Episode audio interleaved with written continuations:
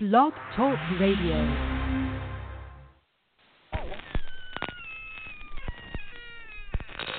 Ladies and gentlemen, boys and ghouls, step right up. Behind this curtain lies a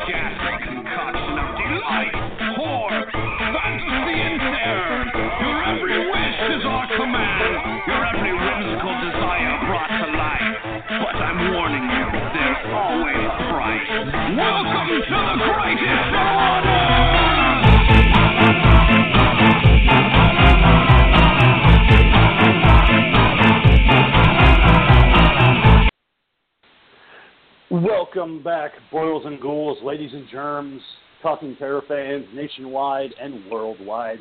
It's that time again. It's Talking Terror. We are brand new this week, and it has come to be my pick this week. So, what did I do? I decided to go back to my wheelhouse of the 1970s, and we're going to be discussing Alice, Sweet Alice, directed by Alfred Sole from 1976. Looking forward to that later on in the show a little bit of grindhouse, Catholicism, horror, you name it, American Giallo, it's all there. We'll be discussing that later. Uh, as I always, I'm your old pal, the King of Horror, Andy G, welcoming you back. Hope you guys are having a good week. The midweek slump is over with. We're a little bit closer to the weekend. But first and foremost, I am joined by the co-host that was not here last week, but he is here now, the bold, the beautiful, the solo one himself, the Gold Geek Keith. Hello, hello, hello. Still have yet to see Solo, man. Fucker didn't. It didn't come out yesterday. It's. I guess it's releasing Friday for whatever fucking reason. I thought that was in, in theaters already. I didn't think that. Uh, I thought that came in and out. Oh yeah, no, no, no. I'm talking about like on home, man. It's like coming Oh. out tomorrow, tomorrow or Friday on fucking like you know Xbox and whatnot. Oh well, you definitely see it then. You're the digital guy, so get around to seeing it when it's digital. I'm sure. Yeah, yeah, yeah. It's I don't know. Normally these movies come out on Tuesdays. I was excited. I ended up getting off of work early yesterday and shit, and I'm hmm. like, all right, I'm gonna get home. I'm gonna fucking buy this shit and watch it finally, you know, 'cause I skipped it in theaters and nope, not available.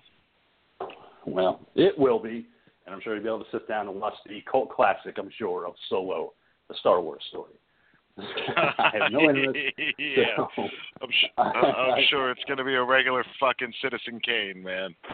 it, it's just going to be like a New Hope all over again. It's just going to be exciting as ever. So I don't know. I, I'm not. A, I'm not a Mhm. Star Wars guy. So I don't know.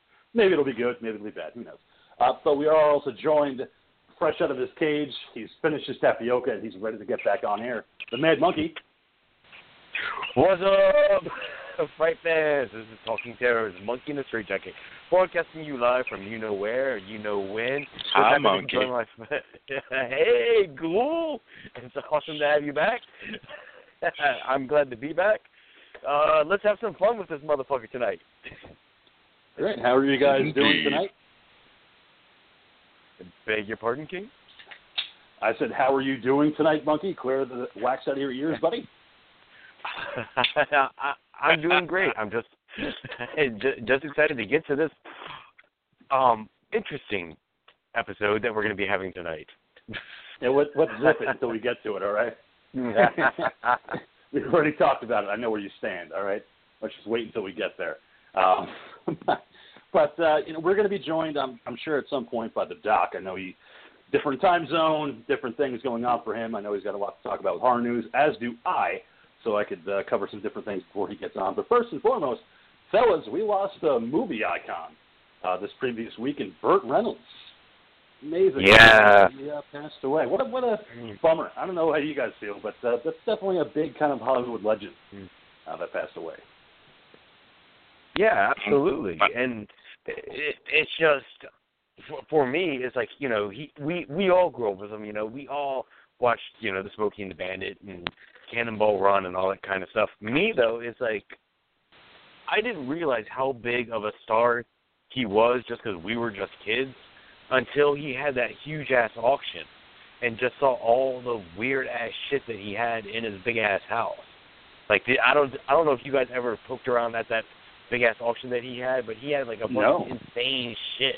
Like you know he had like a gold plated actual you know ca- carriage for, from when he got married and shit like that that was given to him, and a whole bunch of other celeb- celebrity swag that was given to him over the years. It's just apparently he was just a. I had no idea that he was just such a big, big deal in Hollywood in the '80s. No, no. Fucking Burt Reynolds was definitely an icon, man. I mean, you know, again, just similar to you, Monkey. You know, growing up, he was, you know, in a lot of movies that I know that my parents liked, and you know, even my grandparents liked. You know, for me, there were definitely certain films that I enjoyed him in. Um, obviously, Cannonball Run, Smokey and the Bandit, stuff like that. Um, but then, you know, I think his his older stuff were were films that I didn't see because again, you know, I was a fucking weedy kid that preferred to watch, you know, science fiction and shit like that. And Burt Reynolds just seemed like I don't know, like a a Kris Kristofferson, like a cowboy type of guy. Yeah. Yeah, yeah. In a lot of ways, I agree with that. Um, I know, like when we talked about it with the group chat, uh, when he actually passed away, uh, we were talking about our favorite movies uh, that he's been in. Uh, back in the 70s, uh, I know we brought up Smokey and the Bandit, uh, Cannonball Run, but there was also two movies that was one, it was White Lightning, and then the sequel Gator. I don't know if you guys remember those two movies, but they are fantastic car chase movies. If you love Smokey and the Bandit, you would definitely like White Lightning and Gator. Uh, they are Burt Reynolds probably at his best with the the southern racing and cars, and it's just two fantastic '70s movies. I I thought Gator was a Jerry Reed movie. No, it was the sequel to White Lightning. I'm sure there was Oh, another okay. movie called Gator. I'm sure, but yeah. And then uh, uh, Ghoul, obviously Boogie Nights. I mean that that I think Boogie that might be my man. favorite one. You know that uh, can't say enough good things about fucking Boogie Nights. Yeah, I mean, I'm I'm just a, a huge fan of that film in general. So, and his performance in it was just, you know, I, I it was something to behold, which was, you know, which was great. You know, it felt like a resurgence for him. Um, you know, felt like he had kind of dropped off the radar for a number of years, and to come back with that and just you know, being a, a fan of that era of porn, to see it represented that way and to feel so authentic. Uh, yeah, it's definitely uh, the one that for me is the standout film for him. You know, Yeah, I was going to remark And on that, Deliverance, too, obviously. was- well, Deliverance, of course. I mean, that's a classic film. But yeah, Boogie Nights, I felt like was his resurgence of a film. Uh, like Dennis Hopper, when he disappeared for a while, then he came back and he made Speed. Everybody thought that that was kind of like his comeback role as playing the villain in Speed. And then you have Burt Reynolds playing a porn director in Boogie Nights. But it's one of those things where it's they were never gone. They just took a break, and then they come back and they make Mhm. a great movie like that, and then keep on going. I mean, we could skip over Cop and a Half. But oh I think No, I think right that's there. the thing, though. You know, like I'm he hit a point in his career where you're making a movie like Cop and a Half. You know, so Right. Yeah. Paycheck movie. Just- you know, it's that. I hello, Hello, Doc. Paging- Welcome to the show. paging co-hosts. I first need to just jump in shut right there. Shut the fuck because- up. No, you shut the fuck up. Uh, first of all, Because I love, First of because all- I'm the doctor and I love Cop and a Half. He he just likes sword fighting. yeah. no, no, no. We're talking about cop and a half, not cop and a half. Uh, why the cop is always in your brain, I have no idea. But I'm sorry for my delay. I had a, a, a comedy of errors going on over here, but I'm I'm here and I'm ready to go. And I'm assuming, obviously, that we're talking about the late Burt Reynolds. Yes, we are. No, not at all. Actually, we were talking about Heather Graham. That's true. yeah. And Mark Wahlberg's huge dick. 13 incher, baby. He's a rock star. He's a rock. It won't be rocking So- right into the next year. I know karate, man. There's a lot of misrepresentation, I feel, uh, with all of the talk lately in the public sphere about Burt Reynolds, who obviously Mhm. a very popular actor, a sex symbol of his time, and all of that. And before I want to get to my point, is it okay if I just, uh, I'm assuming you guys were sharing your favorite Burt Reynolds movies? Yeah. Is that what was happening? yeah, It should be absolutely. please, Doc. Okay, so mine is twofold. First, I am going to agree uh, with Boogie Nights, which uh, it is my long-standing opinion that that is the finest movie of the 1990s. That is my favorite film of the 90s. I think it's the best movie of the 90s. His performance. My only argument, every- my only argument with that would be, you know, uh, American Beauty, man. I, yeah, you know. American Beauty. I would. I I enjoy American Beauty. I think it's a it's a great film. Uh, I rank uh, I rank uh, Boogie Nights ahead of it for for certain. Um, Oh, over Pulp especially Fiction. Uh, I I rank it over Pulp Fiction. I rank it over Shawshank Redemption, and I certainly rank it over American Beauty. I think that Huh. Boogie Nights is near close to a perfect film. I really, really enjoy American Beauty, but I have found that uh, it it has not held up so much, um, just in my personal opinion. Okay. But Valid argument. uh, but I mean, obviously, Burt Reynolds' performance in Boogie Nights is absolutely tremendous. Uh, he actually uh, clashed hard with Paul Thomas Anderson and hated it uh, while he was making it. Um, turns out that uh, he got nominated for uh, for uh, Academy Award. That's supporting. Yeah. Best Supporting. Uh, and he lost to Robin Williams for Good Will Hunting. Uh, another great film. But anyway, uh, my favorite Burt Reynolds film, uh, and I talked about this on social media, is Smokey and the Bandit, the first one. And the reason for that is because uh, when I was like a wee little one, I had a thing with like cars and 18 wheelers and CB radios. It was like a thing when I was a kid. And uh, you know that had like all of it. Uh, there's another movie uh, from the from the 70s with Kris Kristofferson and uh, Ernest Borgnine called Convoy. Um, Convoy. Smokey, yeah, Smokey and the Bandit and Convoy were like two humongous films for me uh, when I was a child, and I just I have seen Smokey and the Bandit a billion times. It was just on on AMC or something like before he died, like a like a week before, Yeah. and I had it on, was watching it, loving it. Um, and then yeah, just a couple days after that, uh, obviously Burt Reynolds passed away. But um, I don't want to ramble on about this, but I do have a point to make. Uh, and I feel that this is one of those things that people do, uh, just like the King did the other day when he and I uh, were messaging about Sylvester Stallone, and he was making like "don't d- stop or my mom will shoot" jokes or, or Oscar jokes. Yeah. That's low hanging fruit. Those are hack jokes. Now, I have referenced my hot box numerous times on the show uh, when I had the uh, descrambled uh, Tocom cable box in my bedroom. Uh, and in that time, it was like 1992, 1993, 1994. So there was a whole series of movies in that time that came on to pay per view that I have seen like a thousand times. And Cop and a Half is one of them. And you make jokes about it, but Cop and a Half is actually a pretty damn enjoyable, kind of smartly written, fun movie of like adult with kid sidekick. Uh, it gets made fun of, but I feel that that is like a like a like a societal joke that gets made where like a lot of people that make this joke really haven't seen that movie. And Cop and the Half really isn't that bad. It's actually I pretty saw it in the theaters when I was a kid. So I mean, it's just I mean, I didn't like it when I was a kid. I mean, it's like Cops and Robbersons with Jack Palance. You know, it's low hanging fruit maybe, but at the same time, it's just I don't know. Me personally, I didn't like it. Not the movie. Making fun of it is low hanging fruit. Well, yeah, Um, but at the same time, I, it's just one of those things. It's just It's hacky jokes. But low point People movies. talked about- people talked about, and this is one of the things that I said about all of the public talk about Burt Reynolds.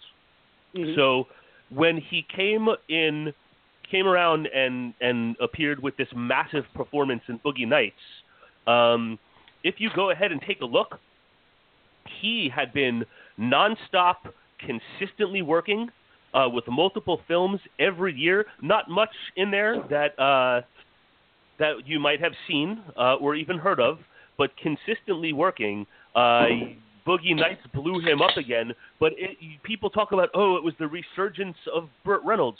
But if you go and you look at what he, all of his work after that, he went right back doing the same kind of work that he was doing before that. It didn't catapult him into like an upper echelon of roles the way say John Travolta when he came back with Pulp Fiction. All of a sudden was high profile again with all of these great projects.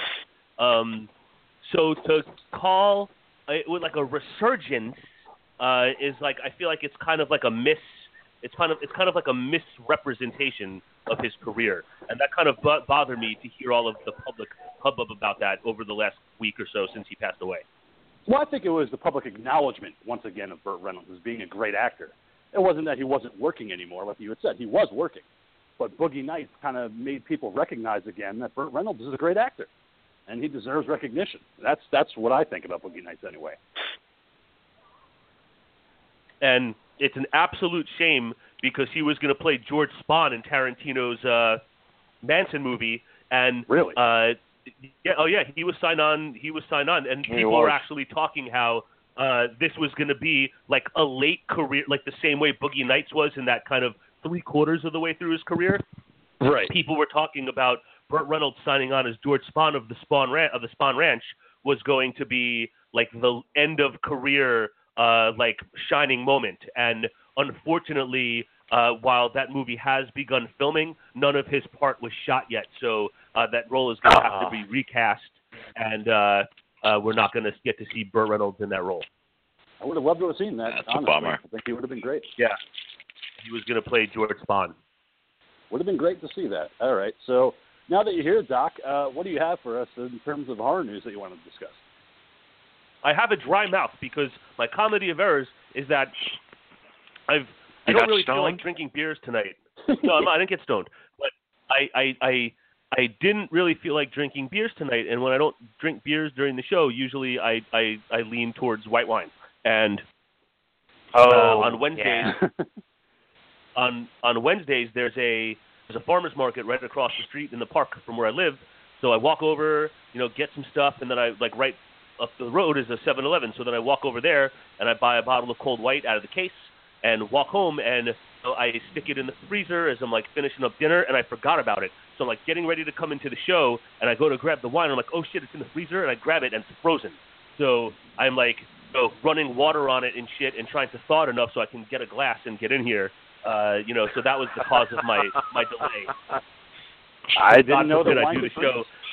Oh. God God forbid I do the show without some alcohol. yeah. That's why I stick No the beers. Cool. Put them in the fridge. What? But anyway, well, oh, go ahead, Doc. uh, so is Burt Reynolds all that has been covered thus far? Yes, I Yes. was holding up on horror news until you joined us. All right. Uh, so uh, I'll start out. Um, so I guess the first thing that I want to talk about. Uh, did you guys have you guys heard of In Search of Darkness yet? No, what is that?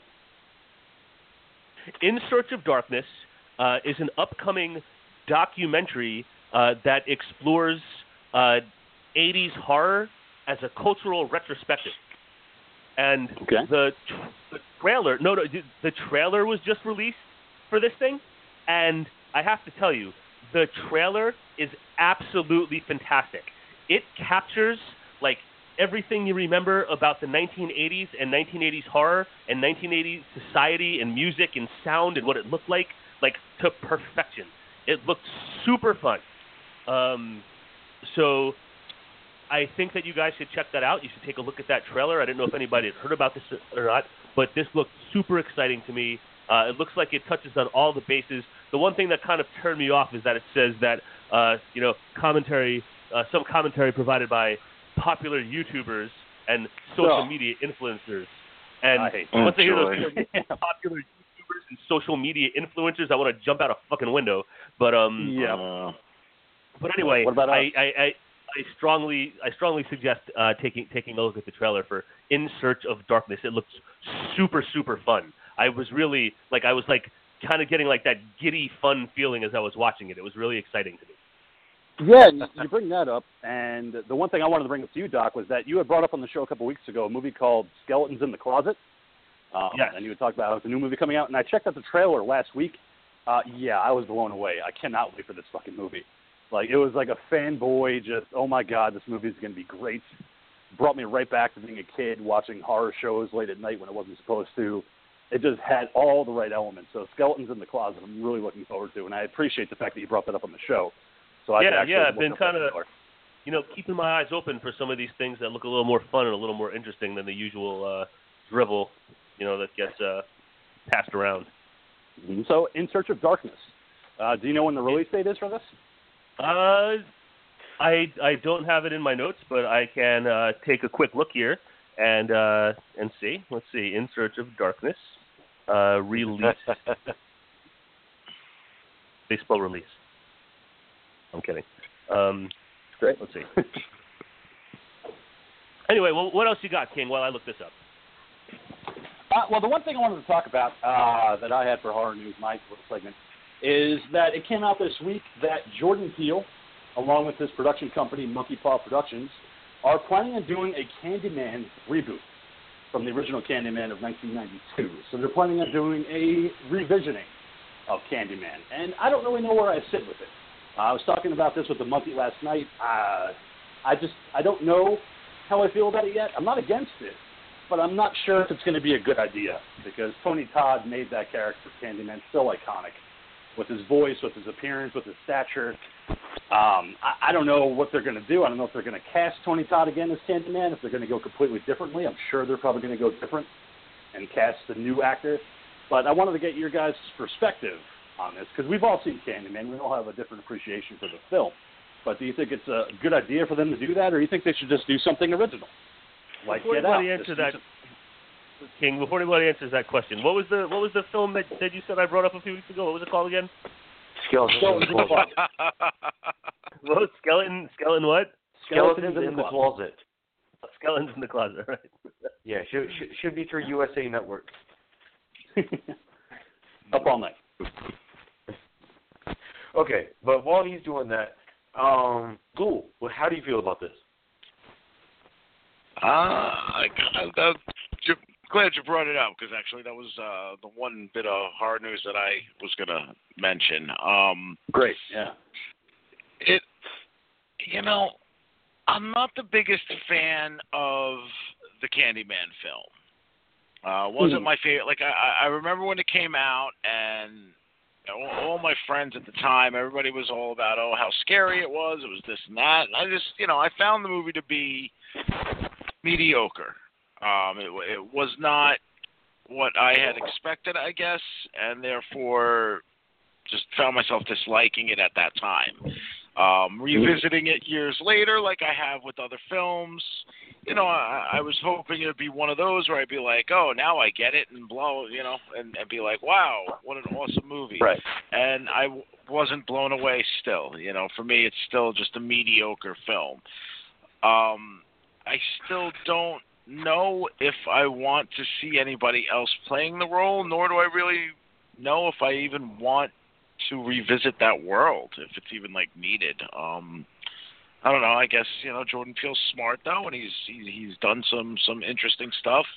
So if he's got some kind of new take on it, uh, let's see what he's got.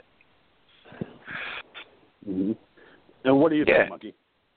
No, and like you were saying, King is you know if if we're gonna tap back into this, you know why not have the original actor in it? You know he, he's still around, he's still acting. Because didn't he just uh last year do the Dracula audio book? Yes, for Anthony DiPietro, for- friend of the show. Yeah, yeah.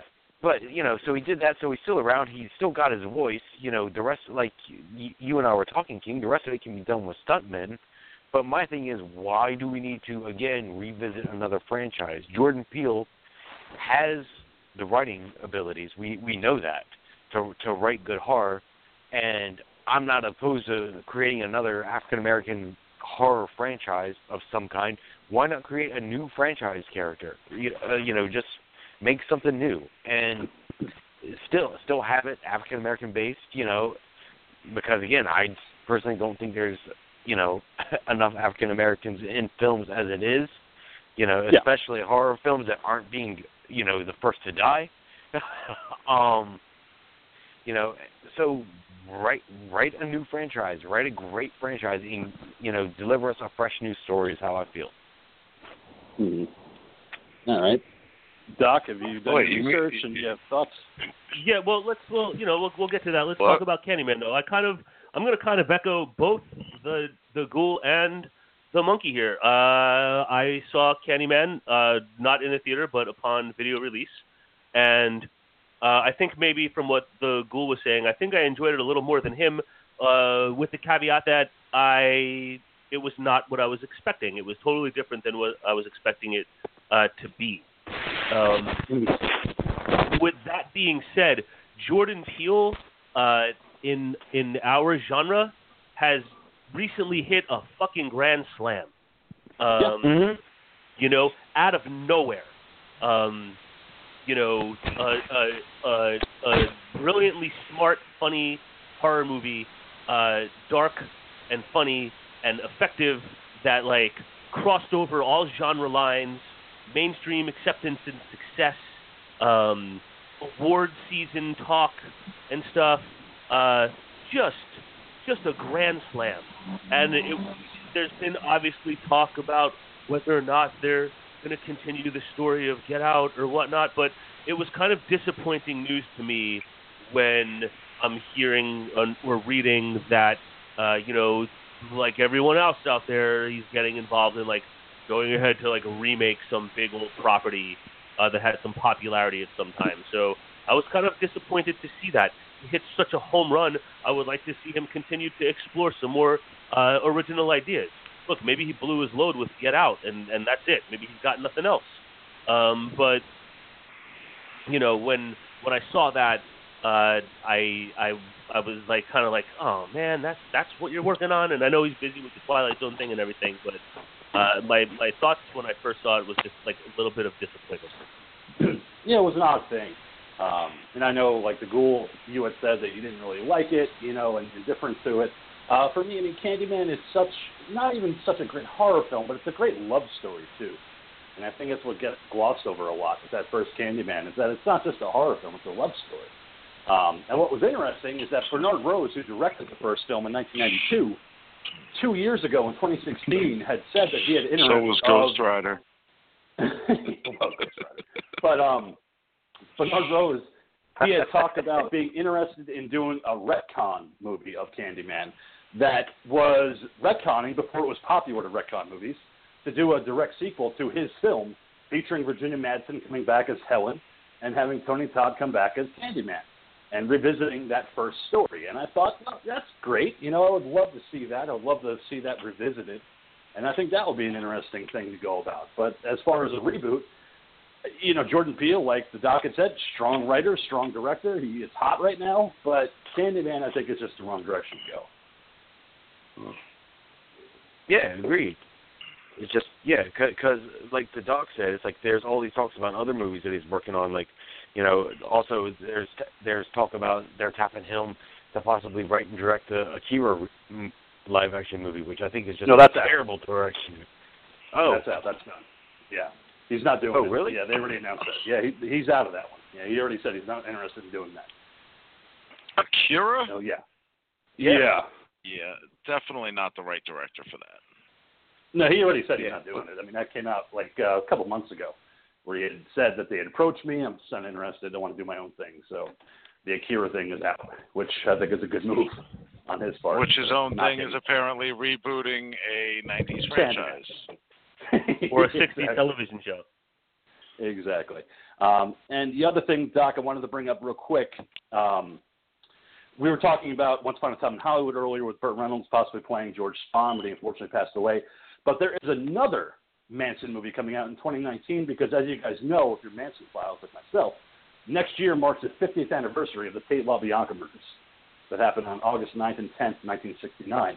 Mary Harron, who directed American Psycho back in 2000 with Christian Bale, is directing a movie called Charlie Says, which is going to focus on the girls. It's going to feature Sadie Atkins, Patricia Krenwinkel, Leslie Van Houten, the girls that were there during the murders. But what's interesting is that they chose Matt Doctor Who Smith to play Charlie Manson. I thought that was an interesting choice. Looks really good. There's a still shot of him as Charlie Manson. So I wanted to get the Ghoul's reaction first and foremost because I think that's his favorite doctor of the modern times. So I wanted to get his reaction about him playing Manson. Oh, I mean, I don't know if I'd call him my favorite Doctor of modern times. I think Tennant still holds that. Um, but wow, what a!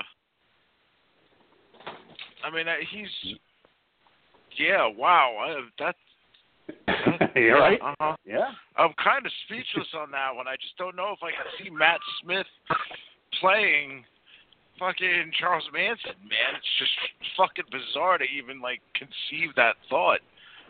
Well, more power to him. I hope he. Uh, I mean, he's a great actor. So don't get me wrong. I've seen him, you know, in, in other things besides Doctor Who. I know he can play all kinds of uh, all kinds of roles. So.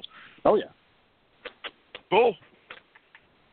Yeah, I, I showed uh, Monkey last night a, a still shot from the film of him as Manson. He looks good, looks the part. Oh, but I wonder, if, well, you know, N- Go ahead, Mike. No, man, no. It, it, okay, he he looks No, kind man, of he, no. look, he looks kind of like him, but he's still like you said last night, man. You said it looks like Matt Smith wearing a wig and a fake beard, though. It's just I don't think what he looks horrible. He looks okay. I mean, he has his tattoos and the and the you know, but I want to know how he's going to pick up the cadences of Manson, because Yeah, like I had said weeks before about Manson, he has particular cadences about how he talks, and I'm not sure if he's going to be able to nail those down, like Damon uh, Herriman, who's playing him in Once Upon a Time in Hollywood. I, I'm hesitant, but I think he could do a good job. So I'm wondering if, if Matt Smith is going to be able to pull it off. it's this is going to be a lot of work on Smith's part. It's like not just the accent, but you know, it's getting the the weird facial expressions down. You know, the mannerisms. It's going to be a lot of work on his part, and you know, and like you said, this movie is already, you know, filming. You know, we've got a couple still shots from the movie and stuff like that, but Smith is going to have to work his ass off to make this work. Yeah, I mean it, it's it's another British actor, and I'm sure he's going to have to put on some kind of a Southern twang, especially because Manson, being from Kentucky, had a little bit of that cadence about his voice, but you know the mannerisms and the way he spoke. I mean, you know, it, it's been done. We've seen Manson being portrayed by numerous actors, but I'm really interested in seeing how Matt Smith kind of puts a spin on it, hopefully in a, in a good direction. Uh, but I'm looking forward to it because next year I think we're going to see a lot of Manson stuff next year. Like I said, with the anniversary coming out, I'm sure there's going to be brand new documentaries. There's going to be brand new movies. I mean, it's, there's probably going to be a lot of, of Charles Manson stuff coming out next year. Yeah, you know, and, and definitely a whole bunch of new documentaries that are going to be popping up all over the place, all over cable. Yeah. Oh, absolutely. All right, so Doc, turning it back to you. What else do you have for us? Well, before we get on to the next uh, bit of news, uh, just to circle back. So, Skeletons in the Closet had its uh, theatrical premiere on September 7th, just a few days ago, at the Davis Theater in Chicago. Uh, you know, a big uh, screening from the creators, writers, directors, et cetera, et cetera.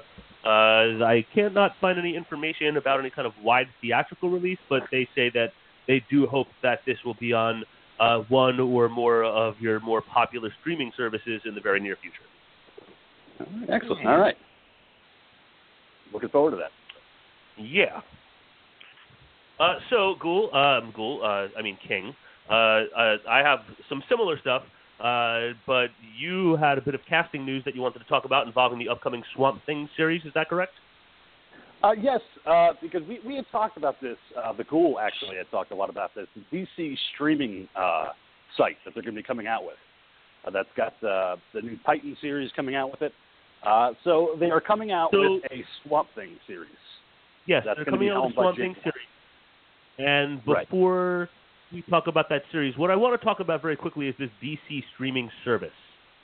So, is this going to be like a Netflix type service, but everything DC related, and it's going to be like a monthly subscription type deal? Yes. Yep. And yeah, just just like BritBox. just like what? BritBox. the, uh, the British streaming service. BritBox. BritBox. Yeah, I have that BritBox. through Amazon actually. Yeah, Gives the me access British, to uh, all the old Doctor Who. Yeah, Right. so, what what content? What is going to be the bulk of the content on this streaming service? Well, I would assume DC, as much as they have a lot of, you know, theatrical based movies and live action stuff, they also have a lot of television series, and the more popular thing is actually their animated films. Um, Yeah. it, they're wildly popular because, I mean, the fact is they're of just a much better quality um, than the films they've put out. I recently have actually just started getting into their their animated movies. I've kind of dropped off as far as watching cartoons these last couple of years, and uh, I have to say I actually got into these movies. I mean, they are most of them are R rated, and they are great little films. Yeah. So, But but But, before uh, we talk about the Swamp Thing uh, with this streaming service, uh, assuming it's going to be in the nine ninety nine a month range, which would be my guess. Um, you know, a lot of people like the, the talk all these the talk these days is to cut the cord, get rid of cable, and you know you'll have Netflix and this and that. Are we getting close to a point where there's going to be just I don't want to say too many streaming services, but enough streaming services where we're just going to be paying a fortune in monthly fees to a dozen different streaming services. I know that Disney uh, has an upcoming streaming service as well. Yeah. Uh, they're going to be pulling all of their content from every streaming service that it's currently on and have their own thing with their whole vault. Uh, so I just every time I hear about like a yet another streaming service, I just feel like at what point are is, are people going to start looking at their fucking at their monthly bills and being like, shit, I'm spending two hundred and something dollars in streaming service. Good point. I think that you know it, it's pick and choose, really. I mean, I think it's going to come down to a number of things regarding that. Um, one, I think it should be a wake up call to a lot of these cable companies that they really Yeah. need to start adjusting their pricing. Um, you know, as far as like Disney's, you know, streaming service and things like that, you know, as long as these companies can put out original content that is going to be exclusive, then people are going to want to get it. Um, like I was just uh, recent. I think it was you know you know what it might have been Donovan actually.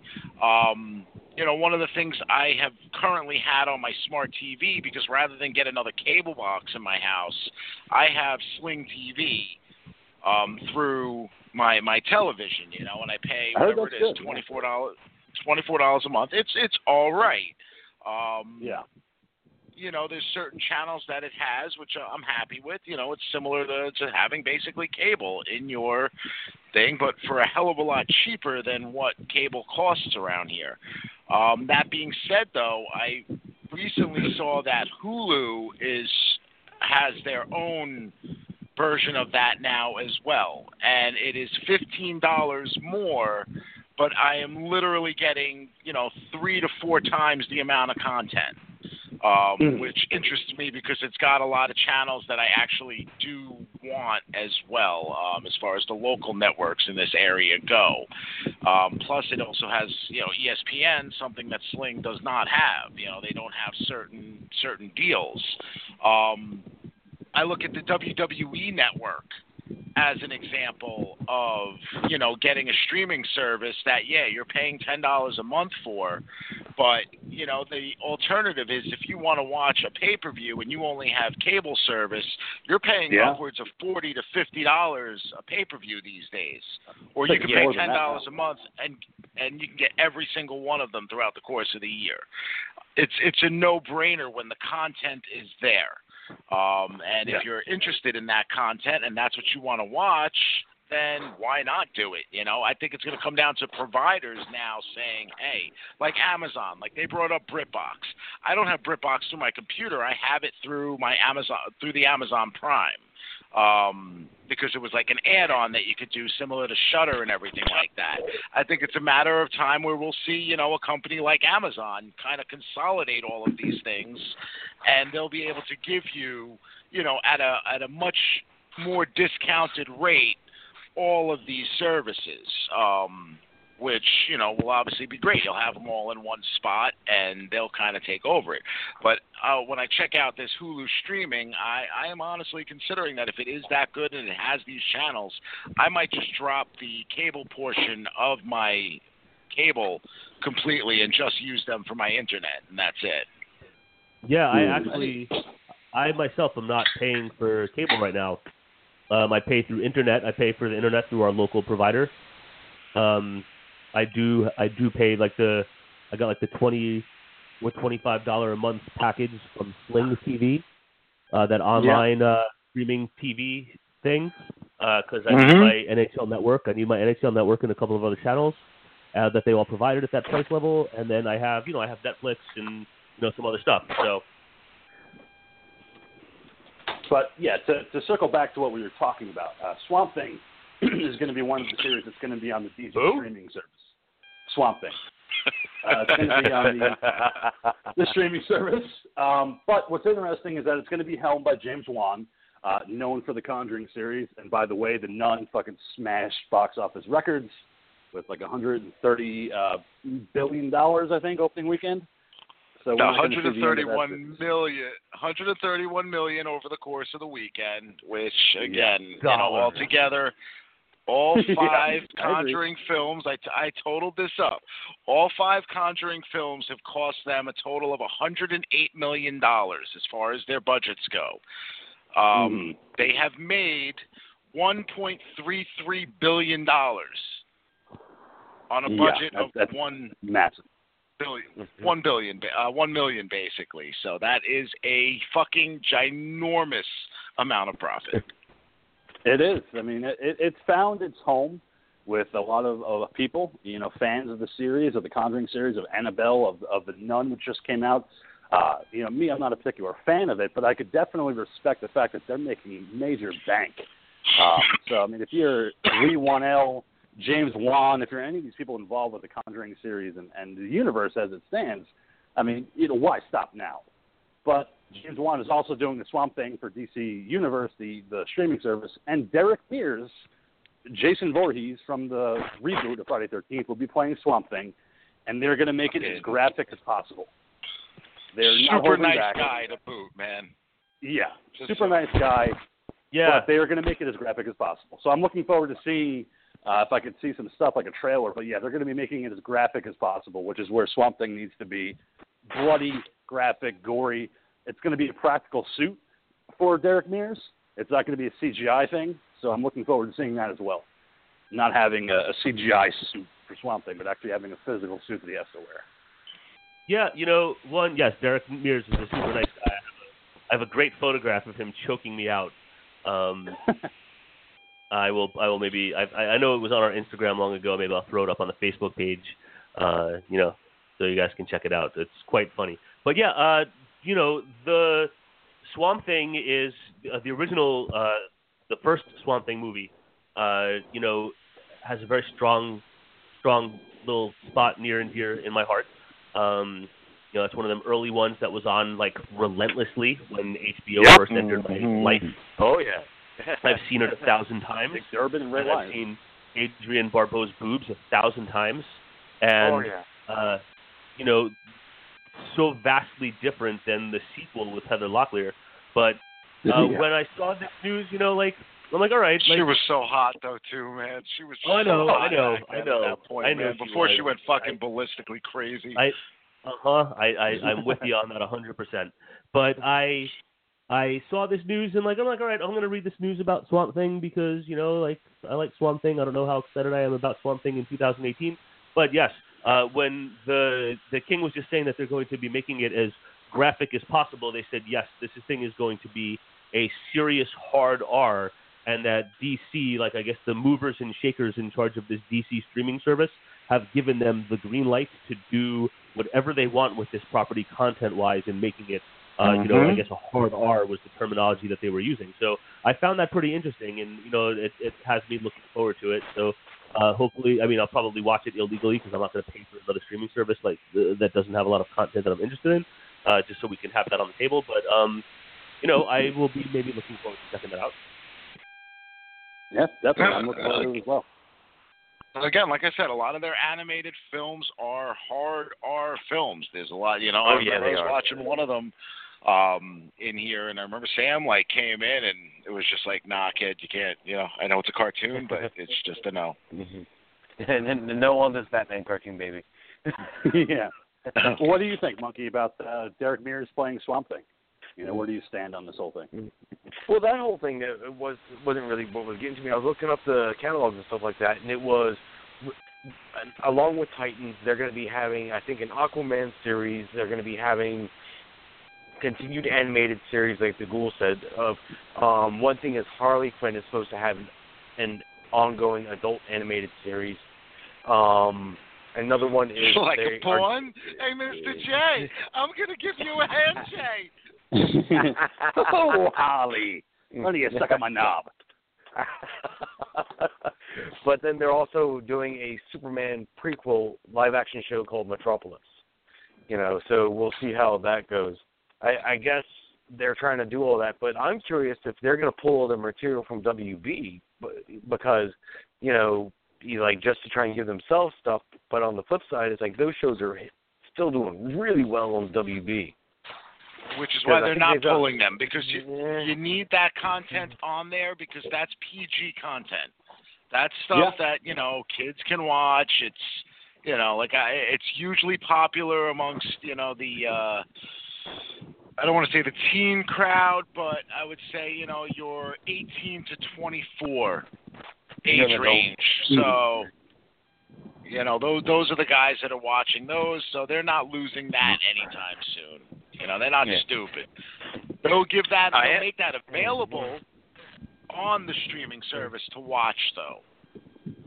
I, I I'm curious though if they're going to bring back all the old DC cartoons from when we were kids, like you know Bat, you know Batman and Robin, Super Friends, that kind of shit from back in the day. That that would be cool if they brought that shit back, man. Yeah, I can't wait to see the Wonder Twins. I know. Zan and Jan. way good without it. You know, and, I mean, Wow. the, the whole. I mean, I'd like to see Meanwhile, how- with the whole of justice. Oh, oh sorry. god, yeah. But uh, I'd love to see how the DC streaming service does. Uh, as far as the DC extended universe, the movie series, Henry Cavill is done as Superman. He just stepped out today. He says he's not doing uh, Superman anymore. And Ben Affleck also said that he's stepping out as Batman. So the DC extended universe and the cinematic wise, uh, they got a lot of work to do to figure out what they're going to do uh, if they're planning on making any further movies because he just had two major actors step out of roles, especially Henry Cavill as uh, Superman. I mean, that leaves Well, a, if a huge kind of hole. If they're smart, there really is the easiest way in the world to just simply work this, and it's already built into the DC universe. You know, DC was one of those similar to Marvel. You know, they have something that is also like this, but DC kind of, in my opinion, did it better. Um, they have their whole infinite worlds thing, so you Ah. can easily change your actors built in by just making them come from one of their billions of fucking billions of different Earths that are all in these multiple dimensions. And, you know, that explains it right there why Henry Cavill is no longer Superman because he was Superman from Earth fucking 361. And, you know, something happened. This guy came in, and now we got Superman from Earth, you know, 2118. Yeah, that's That exactly how they explained it. right too. in. Yeah, they explained it that way. The DC uh, heads explained it that way. They explained it as Superman's kind of like James Bond. You know, he's interchangeable. You know, you could just put a different actor in it if you want, and it's fine, and it works. And Henry Cavill Make stepping him out is not a big deal to them. They'll make another Bring- Superman. Bring us Steel, you know. We we we love that movie. Oh, yeah, bring we're back Shaq. Bring yeah. But, With yeah, his Shaq Fu. oh God, even though the, the one that just got released. that game is good. hysterical. Just I know. to I let you know. uh, I know. I- No, I, I- played I- the new one. It's funny as shit. Yeah, It it is is very. I've- funny. I've seen it on YouTube, the cutscenes, and I just I had a great time with that. I was laughing my ass off at these uh, cutscenes with Yay Yay. you know, you know, it's like it's a straight up blaxploitation video game, man. It's it really hysterical. is. It, it really is. But uh, to go back to Doc before you know we wrap up our news, you have anything else you want to talk about? Yes. Right on, man. Go for it. Uh, very quickly, and King, I'm going to do this all Wars. in one shot. I'm going to do this all in one shot very quickly. We don't even have to comment on it, uh, just to get the news out there. It's a piece of which that you uh, emailed me about earlier today. Uh, but first, uh, the upcoming 2018 Halloween had its debut screening at the Toronto International Film Festival just the other night at a Yeah. midnight screening. Uh, screening, and the uh, the buzz coming out of there is all positive. Um, so that's all I want to say about that. And then uh, tied in relation to that is starting September 17th. I'm sorry, September 27th nationwide. Uh, there are going to be Is on your theatrical showings, theatrical showings of the original Halloween, 1978 John Carpenter Halloween. So it's playing close to me. Uh, Monkey and and Ghoul, I know you guys are out there in uh in I mean Monkey and King, you guys are out there in Pennsylvania somewhere. Uh, so I don't know exactly uh, where you guys will get to see it. Uh, Ghoul, uh, if you want to see the original Halloween in the theaters, they'll be showed in to- somewhere in Tom's River and somewhere in Stone Harbor. Um, Okay. so so that is our Halloween news for the week. And then finally, uh, well, uh, and something else really quick that we don't have to talk about at length because I know that we're getting into uh, movie territory time. Uh, but Wesley Snipes has uh, said that there are two new Blade projects uh, that are being developed Oh, uh, that uh, you know, with the great success that Marvel has had with Black Panther, uh, they want Yeah. to strike while the iron is hot, and they feel bringing Blade back uh, is something that they can strike the iron with. And Wesley Snipes uh, is fully on board, saying that, uh, as he has always stated, that he is the only one who can play Blade. So uh, they didn't say if they're films, they didn't say anything other than there's two Blade projects. Uh, so that's from the Blade universe. And then I have one more thing that is I just think is like the wildest thing, and I don't know if any, any of you guys have seen it. But anyway, uh, I'm a huge fan of the Death Wish series, and uh, at least the first three. In fact, I think Death Wish three is just a crowning achievement of 80s filmmaking. Um, I can agree there. I love Death Wish three. Death Wish One 3 favorite is ones. it's just it, it's my favorite by far. It's absolutely brilliant. But anyway, uh, recently there was a remake of Death Wish starring Bruce Willis that was I, I watched it. Uh, It was absolute schlock. Uh, it was so Really? stupid. Oh, I did not it was like that it. bad? It was pretty schlocky, man. Like at first when I heard this project announced, I was like, "Oh man, this is stupid." And then when it was getting close to the time of it coming out, I was like, "All right, maybe I'm a little interested in this." And then I watched it, and I was kind of like, "Oh man." but anyway, Yeah. uh, there's a movie coming out called Death Kiss, and it's not related to the Death Wish The series. look nor like? is the more, yeah, uh, I'm getting to that. The the character is not named Paul Kersey. He's named the Stranger. He's played by an actor named Robert Kovacs, who also sometimes goes by Robert Bronzi. This guy is like a stunning Yeah. spitting Yeah. image of Charles Bronson. it's un it's absolutely unbelievable.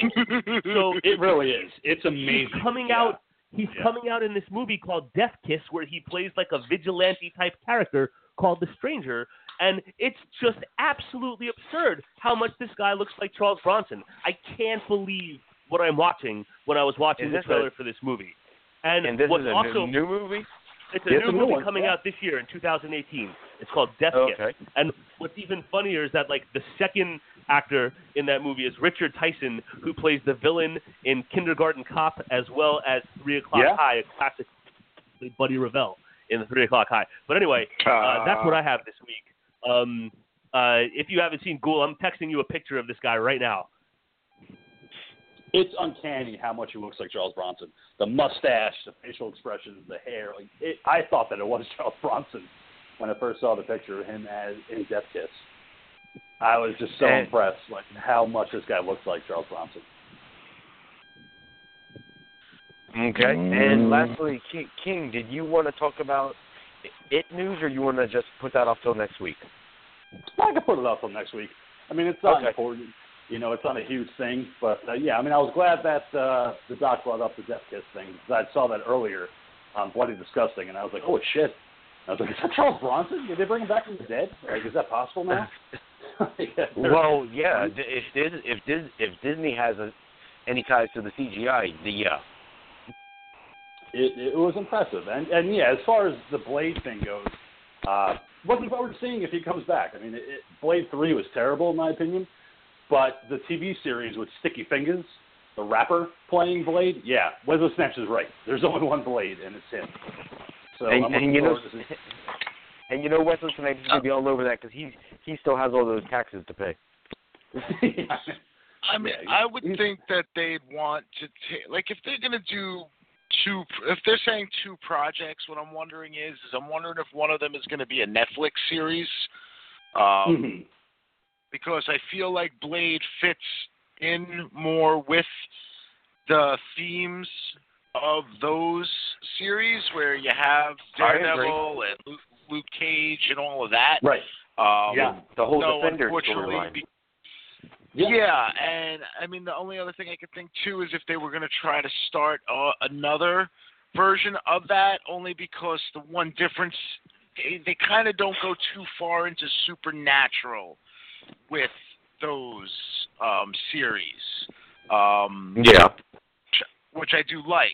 Um, you know, I don't know if I want to see another theatrical Blade. I enjoyed the films for what they were, even the third one, which is terrible by far, Garbage. uh, especially in comparison to the first two. Um, Wesley Right. Snipes Even didn't a even reference part three in his statements about these upcoming projects. He said, "I know that all of you loved the first two Blade films, and I have good news to bring you about these upcoming projects." He didn't even reference the third one.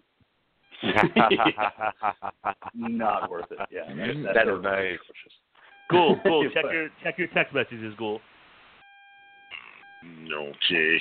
I want to hear your yeah, reaction. and, Uh, and talk about what the doc monkey, said- monkey, have you seen the this guy. Monkey? No, I am Jesus. Christ! All right, Right? monkey. What the uh, uh, fuck? check the Yes. monkey. Check the Facebook Messenger in like ten seconds. He is Charles Wow, Bronson, man. like reborn. He is reincarnated. That's like, that's fucking amazing. bizarre, man. right. I Monkey- really monkey. that's that's straight fucking bizarre. Monkey, Yeah. check the Facebook Messenger. Mm. That's fucking crazy, right? That's crazy. And he goes and he go and he goes by Char- Charles Bronzi sometimes. He goes by well. His name is Robert Robert Kovacs. and He sometimes he goes by Robert Bronzi. Holy well, shit! He Isn't is, that yeah. absurd? Isn't that ridiculous? It I looks like thought someone that it C- was, though. Charles Man's. It looks like someone Charles Bronson. Bronson's face onto somebody's body. Right. Seriously, but it's not like he has like little YouTube videos and he says, "Hey, look at me." Uh, it's fucking ridiculous. Hey, look at me, Robert Kovacs. Just kiss.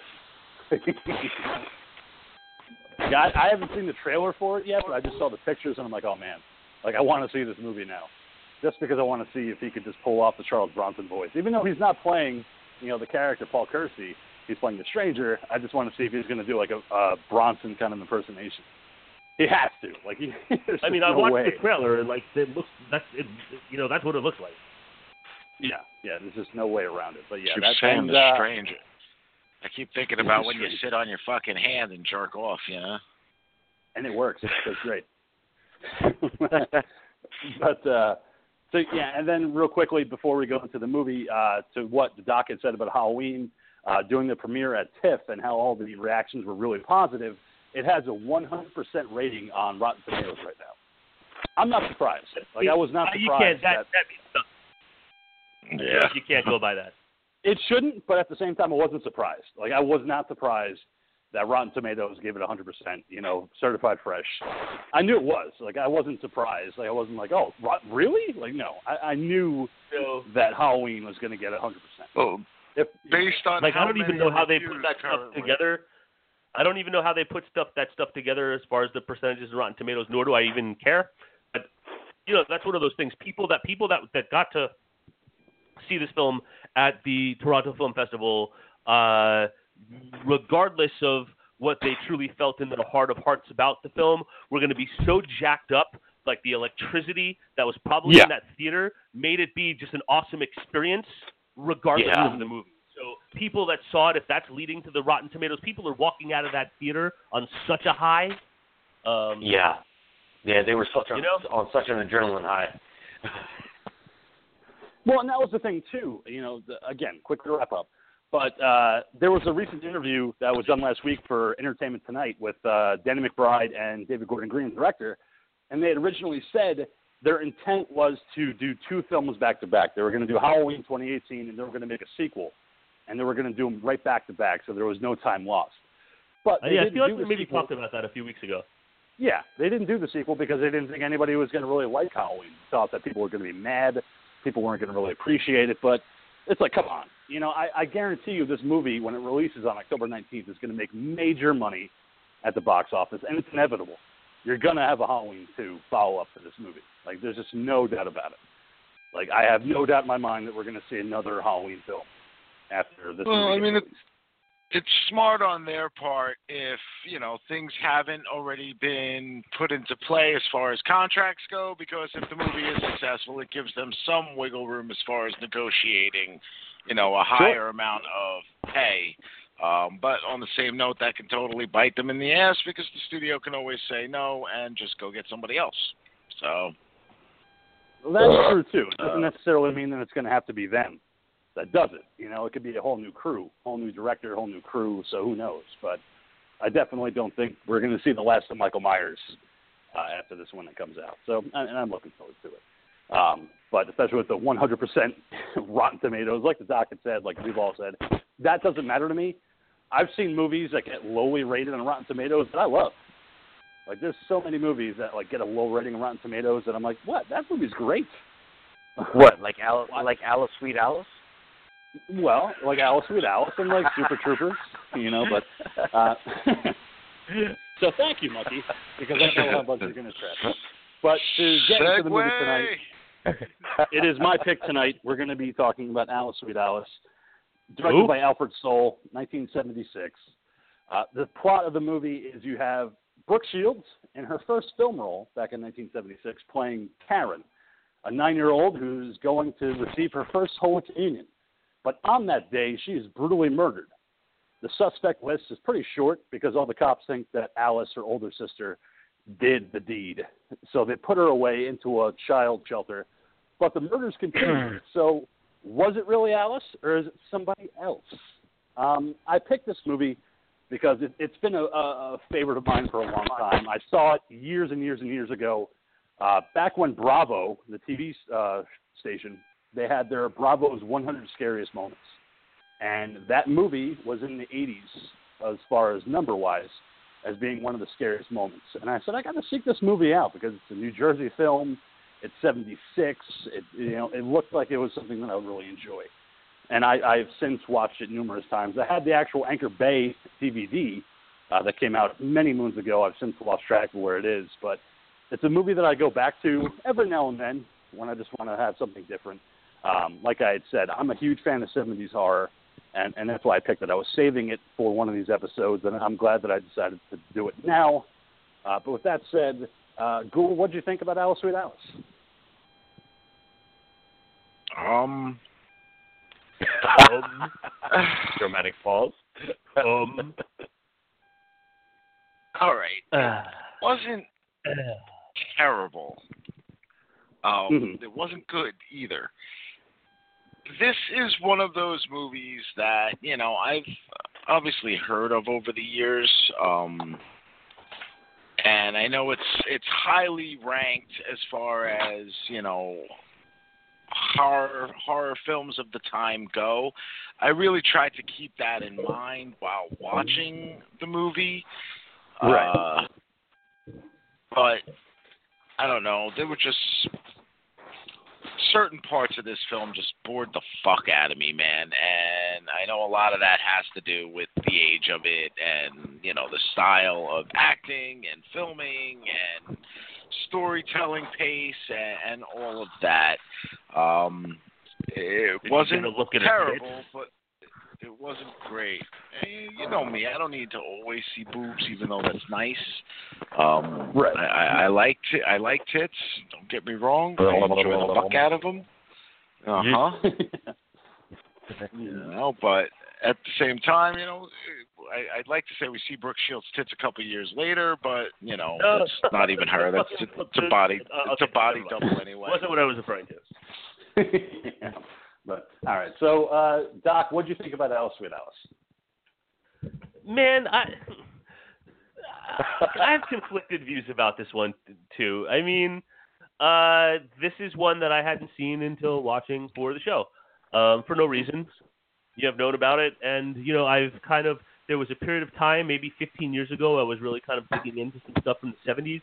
Um, you know, I would be like bringing that stuff over to the ghouls sometimes for late night viewings, and he'd be like, "Oh man, what are we're watching this old shit," and you know, sometimes sometimes sometimes we would like Hey, it, and sometimes In my not so much. fucking defense, what I'm going to say right now is this: the reason why I would always say that is because you'd get there, we'd put that old shit on, And he'd within asleep. like 15 to 20 minutes, your ass is fucking sleeping, dude. Every That's time. not true at all. Like That that on. would be you would be doing the same shit. You'd be doing the same exact shit. But anyway, especially if we would be smoking big fatties. But um, anyway, uh, I, is this Blame a it on the slasher? is sure. it is it is it like a, is it de- the devil's lettuce. Yeah, and I would also be coming after working like eight hours, like closing down the restaurant, man. But anyway, uh, is this a fucking like a religious thing? Is it a slasher thing? Like, I feel like this movie didn't know exactly what direction it wanted to be because some of the religious overtones in the beginning were super fucking creepy. And I'm like, all right, like I can get into this because I think religion is super fucking creepy. Uh, Oh, yeah. But then it really wasn't having that feel. Uh, gets back to it a little bit later. Um, there's some fucking weird shit like in the 70s with like the adults and the kids, like the the pastor. Uh, what was the guy, the preacher at the beginning? Tom? Is that his character's Father name? Tom, yeah. Uh, Yeah, Tom Father was like Tom. Super Had many fucking creepy. The Brooke Shields' character in the beginning, man, like really creepy, creepy. Like, and and Oh, there was a whole bunch of Yeah. other kids like getting the communion. Like, did they all get the special fucking treatment with heirloom jewelry and shit? Like, really fucking weird, man. Um, Well, the So, movie like, takes place know, in like, I'm what, watching- 50, 51, 61, something like that? It's 61. a, yeah, I it's think supposed to take place in 1961. 61. I mean, you know, religion was was treated a lot differently back then, you know, and especially you know Catholicism, Yeah. Christianity. It was it, it was it was more. I I don't want to say it was more important, but I think it was treated more seriously than what we Revered. see Yeah. in this day and Yeah. age by most people. Yeah, back then Yeah. the priests were fucking the kids and getting away with it, not having it become fucking media scandals. Hmm Hey, listen, man, it's not like that's the only religion that's ever had any kind of issue of that nature. So Yeah, well, No, no, they did not, but- too. That's why I'm not into any fucking religion because they're all diddling their Nope. fucking altar boys. Um, I listen. I don't. I don't disagree. I'm just not pointing out any specific one. You know what I mean? I just. I'm just saying that that's the reason why. You know the the ceremony was as was treated the way that it was. Right.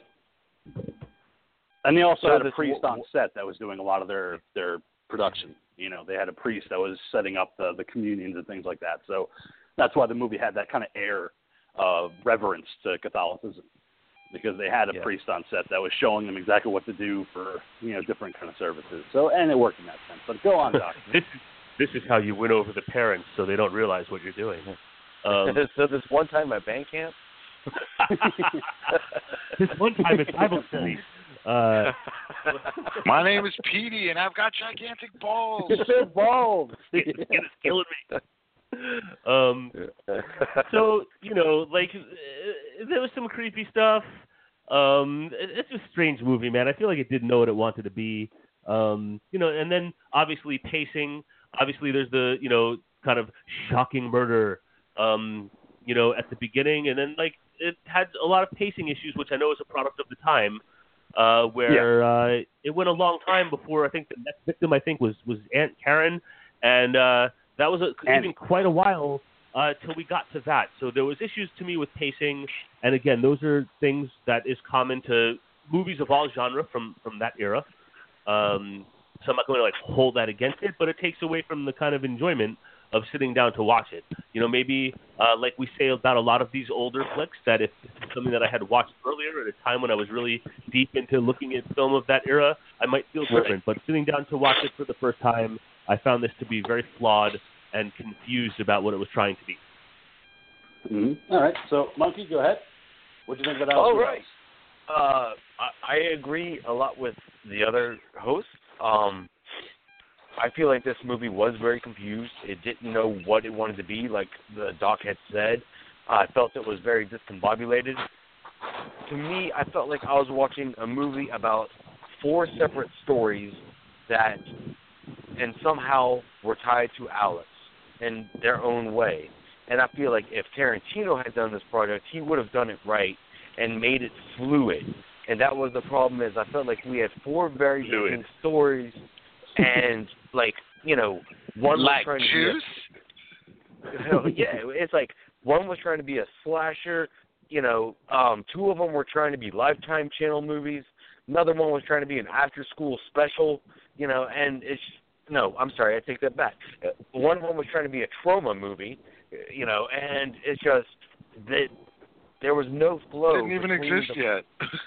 Yeah. it did. Yeah, not- Someone not around in the late seventies. No, but this takes place in '61. This is 76, All right. but this is also 76, man. Yeah. I, this No, movie but was it's just- chasing very specific. It's chasing specific films. Uh, we can get those when, when we get there. Yeah, yeah and I'm going to bring just- them up too. Yeah. Yeah, but I just felt like there was no flow between the storylines, and I felt like I was watching four different movies packed together and ch- chopped together and slapped together, and it just didn't know what it wanted to be.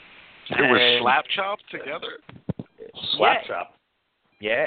Fucking slap Oh. chop, man. I haven't heard that in ages. Fucking slap chop.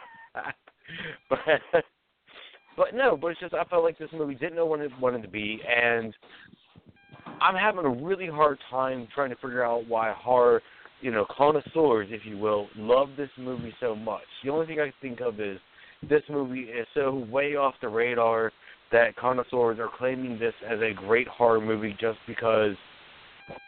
You know they they want to be Because it's got a snobs young about it, Brooke if you will. Shields.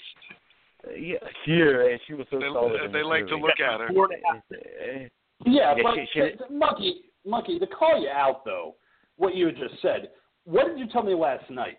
You said that this is a movie that horror snobs. that he loves you, but he didn't mean it. yeah, well, he does, and I love him too. that's besides the point. It's the fact that you I- said that horror snobs like this movie, and I wasn't Yeah. offended by that. But at the same time, I, I don't think this is a horror snob type of movie. I think it's it's uh, you know, if you're a fan of giallo films, I think you would really like this movie because it is kind of basing itself on a, a Italian giallo films of the time. Um, but it, it's giallo? very grindhouse. Giallo films? Giallo, like Argento Giallo? was doing back in the day. Yeah, Giallo. Giallos, yeah, yeah, you know, Jello. uh, Jello, dude. Like the, the big Yellow. no, yeah. uh, no, uh, uh, Italian horror movies that usually have a, a masked villain throughout the entire movie, and you have a great reveal at the end. right. And that's what the yeah, Like- it was kind of basic. It's like my sex life. Yeah. but yeah. No, So yeah, I appreciate the opinion, but I, I don't think it's a horror snob film. You know, I, I think it's it's open for everybody to interpretation. But I think that if you enjoy it, you enjoy it for what it is. I mean, it's got a lot of creepy. Yeah, I, I, uh, and I, I agree with the King there, only in that I think like the original Dawn of the Dead is like a horror snob film. You know, A lot of people think that. Yeah. yeah. And a lot of it, again, that's another movie where I've heard a lot of people say that. You know, it's uh, you know, Dawn of the Dead, 1978, a huge horror snob type of movie. You know, it's, you know, if you like it, you know, great. If you don't, what the hell is wrong with you? So, Mm. but you know, neither here nor there. I no, but but but on the flip side, like in my closing, is I'm glad we're you know we we're having a chance to cover it because again, like the King said, you know when they talk about greatest horror movies and you know stuff like that, they you know a lot of times they bring this movie up, and I'm glad to be able to knock this off the list and be like, okay, well I watched it and I gave this movie a try. You know, so King, thank you for picking it just just so I can at least say, hey, I did check out that Yeah. movie. yeah, definitely one that you could take And- off the list. You know, yeah. and that's and that's the thing that I really like about this show with you know the four of us is you know we all don't have to like the movie, but we do all get exposed to new movies because of the way we pick our own movies. All right, that's it. Mhm. Moving on. And you know, the and going into the movie, you have Karen, who's played by Brooke Shields in her first role, like I had said. Uh, she's playing a Karen! nine-year-old, getting ready. For, She's getting ready for her first Holy Communion. But Paula E. Sheppard, who plays Alice, was 19 years old, playing a 12-year-old in this film. Man, She she was not look 19-year-old fucking actress. 19 in that movie, man. She, Nope, but she was 19 years old, playing a 12-year-old in this film. But it worked. Good, because I don't feel so bad about it. my heart on anymore. No, and you shouldn't Aw. because she is of age in this movie. But Even Um, if she is only four feet tall.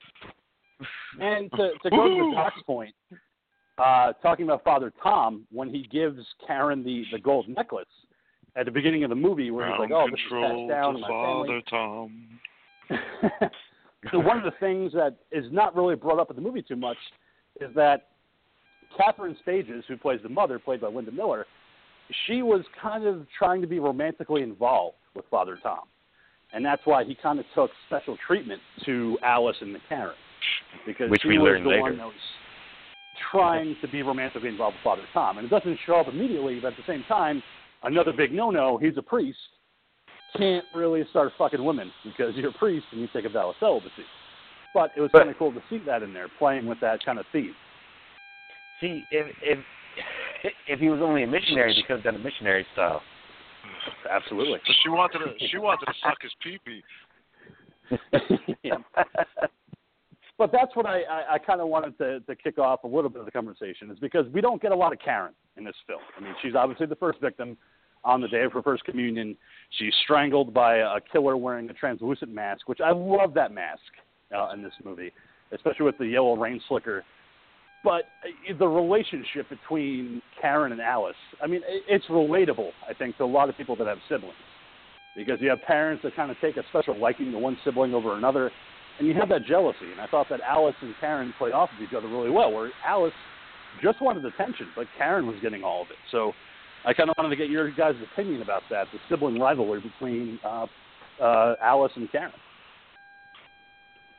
Yeah, it's just again, it's like because I was the one that you know mom liked best, and you know I'll sit there and say it is like, well, yeah, my sister acted out a lot, and you know she was definitely the Alice in our family, doing weird ass shit, setting shit on fire, doing crazy shit, you know, while I was the saint that was doing shit on the side that mom didn't know about. But yeah, you know, you know, we all have those relationships in our families, and yeah, you have the preferred one, and then you have the one that starts trouble and stuff like that. It's just, but on the flip side, Alice was striking me as really fucking dark though, right off the get go. I don't know about the rest of you guys. It's like she. It's not like Alice was completely innocent in all things. No, no, and she wasn't. But yeah, what did you guys think, uh, Doc and Ghoul, about that kind of uh, back and forth, and plus with Alice, you know, right off the bat? There's, obviously, there's something wrong. You know, she's not normal by any means. Doc? Gentlemen. Yeah, look, I mean, uh, obviously everybody loved Brooke Shields, and uh, nobody loved Alice. It was obvious that you know she's the golden child. She's so perfect. Everyone loves her, um, and you know eh, maybe they don't feel the same way about Alice, who's dark and and brooding. Um, you know, they did a good job of like giving you a sense of those two different characters from the beginning, but you know, Karen uh, was killed so fast that uh, in the beginning of the movie that I don't really think that uh, you know they really showed us or developed how deep perhaps their sibling rivalry against each other might might be. Um, Good point, Doc. but it's obvious that that, Mhm. that that that Karen is the favorite. Yeah, it came because uh, Karen came off as very bratty to me in the movie. Like I know Alice has her problems. She's obviously a sociopath. You have things wrong with her, but you know Karen came off as very bratty. You know, where it's my first Holy Communion. I have this holy veil, and I have my dress, and I have this crucifix from Father Tom. You know, and nobody cares about you, Alice. So why don't you go back to the basement and go play with your bullshit that you have in the basement, like the roaches in a jar, and let me be the one that everybody loves. So I was kind of on the side of Alice in a lot of the sequences before Karen died because I felt like, you know, she was the one that was being neglected. Everybody just cared so much about her, including uh, Alphonso DeNoble, who plays Alfonso, the, the landlord. The trauma aspect, like the doc, like Monkey was saying, with the piss stain on the front of his pants. Like he was just waiting to pull his dick out and just say, "Hey, girls, come on, hop on." Like I just, I love the aspect of the, the landlord um, you know, in this movie. Clearly a pederast, if there ever was one, but just entertaining in a lot of ways. To have this weird dynamic of a landlord with all his kittens and all his tuna and just laying around listening to classic music on his It was record uh, player. symbolic, man. Mm-hmm. yeah. But Ghoul, what Yeah. do you think of the dynamic? They were all very symbolic. Uh, no, I mean, you know, having five younger sisters growing up, um, you know, the it definitely felt very familiar. Um, as far as the different personalities between the two kids. Um, no, we definitely didn't get a lot of uh, Brooke Shields in it. Um, but that being said, between me and my- you know, it's funny the little bit that you do get of her, you see something in her. You know, even the Ghoul Girl had Yeah. said when she was killed off, her, you know, the first words out of her mouth were, "Well, there goes the best actress in the fucking movie." Um, but but at the same time, similar to the King, I also found her to be kind of whiny and a little bit annoying.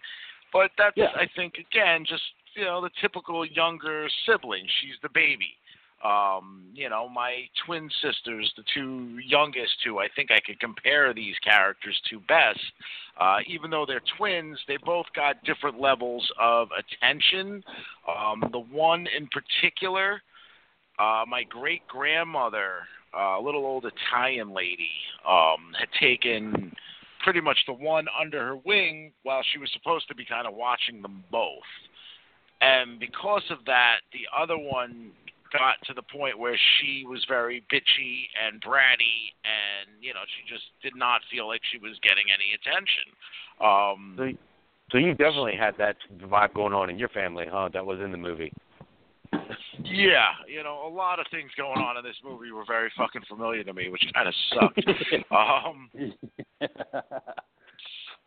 Ugh. yeah, I mean, you know, whatever with with with uh, Alice obviously was a troubled kid. You know what I mean? You you heard it from the the teachers of the church, whatever they were. You know, they had all their Yeah. issues with it. They there there was talk that you know they had suggested psycho you know a psychiatrist numerous times, and they never ever got it checked out. They never followed up.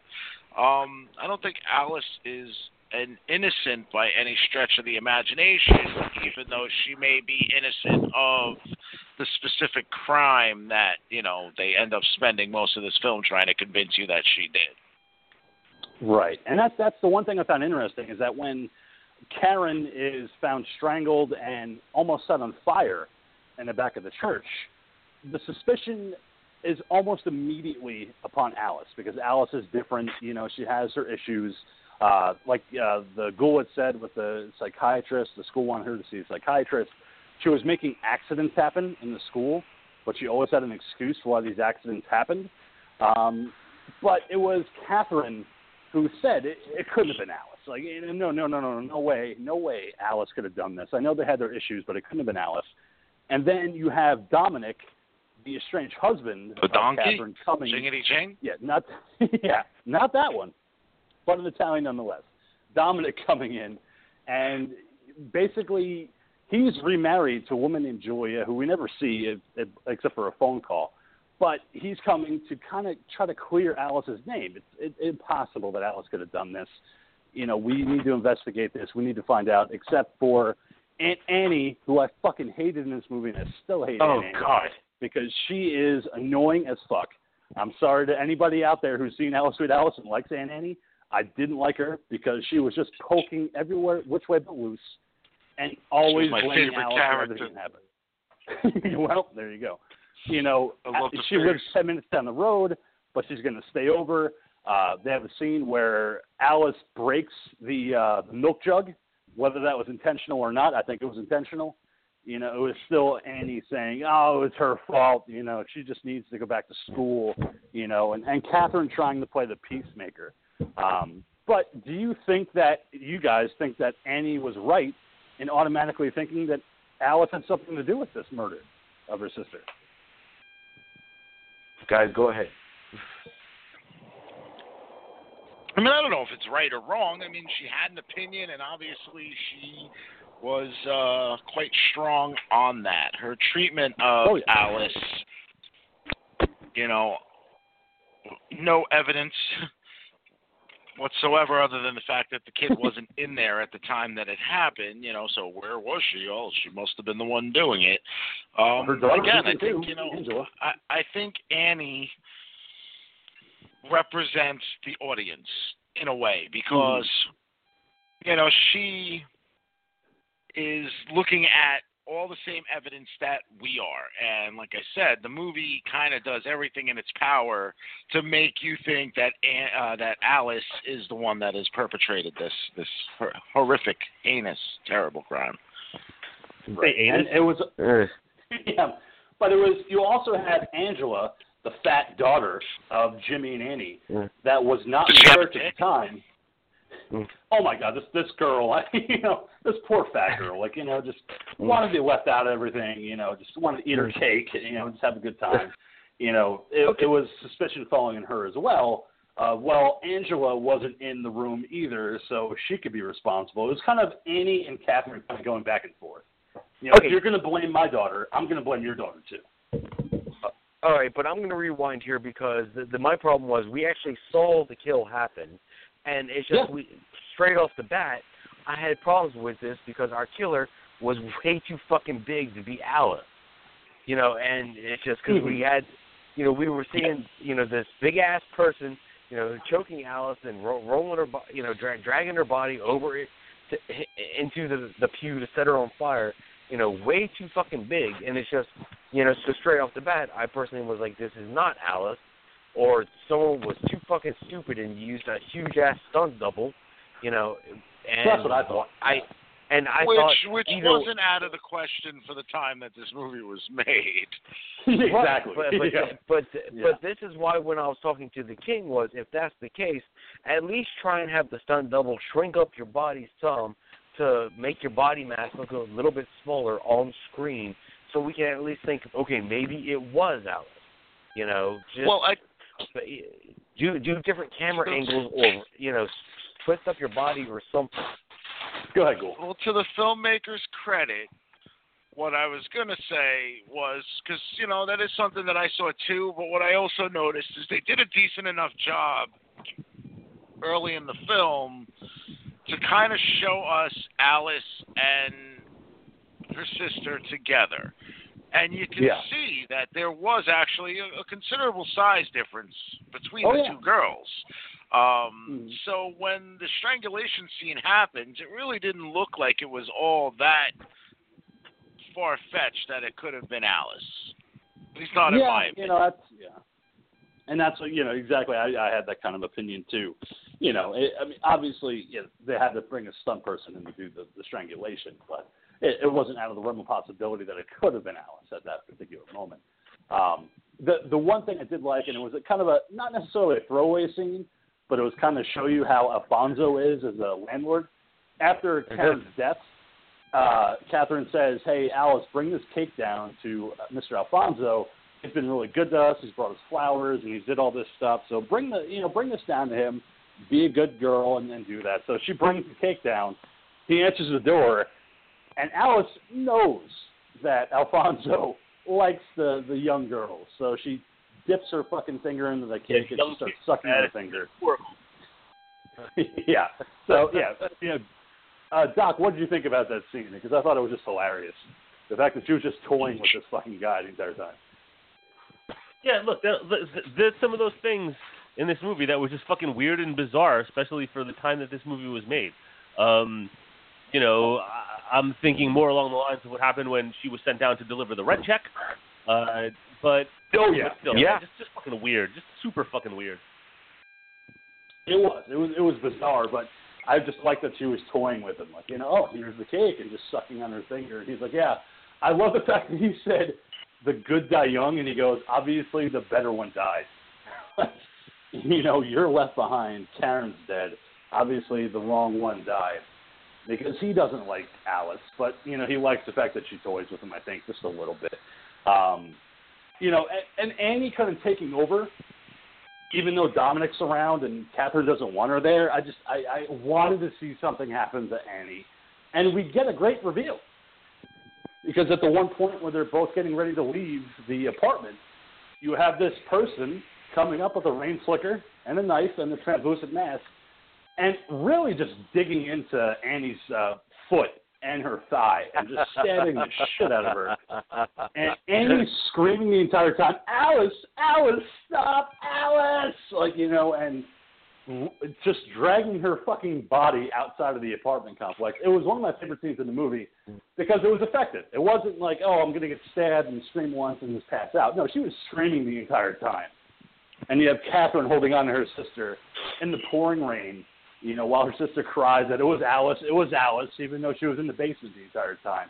Um, and you have the blood left over on the sidewalk, which I thought was a great effect. Yeah, but still, you're missing. You're missing. You talked about this. Hold on. You you got you got to pause for a quick sec because you talked about when they had them bring the cake down, but you totally have leapfrogged over when she goes to bring him the rent check, and that's what leads That her down happened into the basement in the scene in the beginning. What's that? Well, the rent check happened later. he brings the rent check. She brings the rent check first, and he tries to molest her, and she strangles the cat. That cat. happened later. No, it doesn't. The rent check is the, the the cake happens first because that that? was Yeah, I was going to say the rent check happened after that. Yeah. Yeah, the cake happened Dude, first. The I rent have check it happened open later. right here. At the 35 minute mark, he's trying to molest her. She strangles the cat. And then the scene you're talking about is a little bit later at the 38, 39 minute mark. Yeah, that's yeah. When Annie gets stabbed, yeah, I should have said that. That uh, Alice was bringing down the rent check to Alphonso when that happened, and you know he tried to molest her, and she tore up the check, and he goes, "You little bitch," you know, and she runs out. But she was also in the basement at the time of the stabbing. So when Annie gets stabbed, she was in the basement, so it could have been Alice or it could have been somebody else. I thought that they played it off really well because the person that's playing the killer that's stabbing Annie was height appropriate to to Alice. I thought it could easily have been Alice at that moment. Yeah, again, like I said, I mean, this is what the movie is doing, and it's it, it's leading you to to follow that. Um, you know, obviously, you know, the the movie got released under the name Communion originally, And originally. Holy Terror and the Mass Murders. Yeah, it got released under a whole bunch of different titles. you know, so I guess what it was originally released in '76, but it didn't Yep. get its an American release until '78. Um, Yeah. you know, like I feel like this movie was, you know, obviously trying to with with the religious aspects of it, trying to kind of follow on the heels of The Exorcist, you know, which was hugely Mhm. popular at the time. And then the other film I feel like it was kind of trying to be was Black Christmas, um, where it was Oh, kind yeah. of trying to combine those two genres together, and it just made this combobulated mess instead. Well, and it was also uh, Nicolas Roeg's Don't Look Now, which came out in '75. Mhm. Uh, Donald Sutherland, Julie Christie. It also featured a killer in a rain slicker, except in that movie it was red, and this one's yellow. And it, it takes a lot of cues from that movie too. So if you ever get the chance to see that movie, you'll see a lot of cues that Alice Sweet Alice took. Um, but with Annie stabbing when she's in the hospital, I love the fact that Catherine is just so dead fast that Alice didn't do this.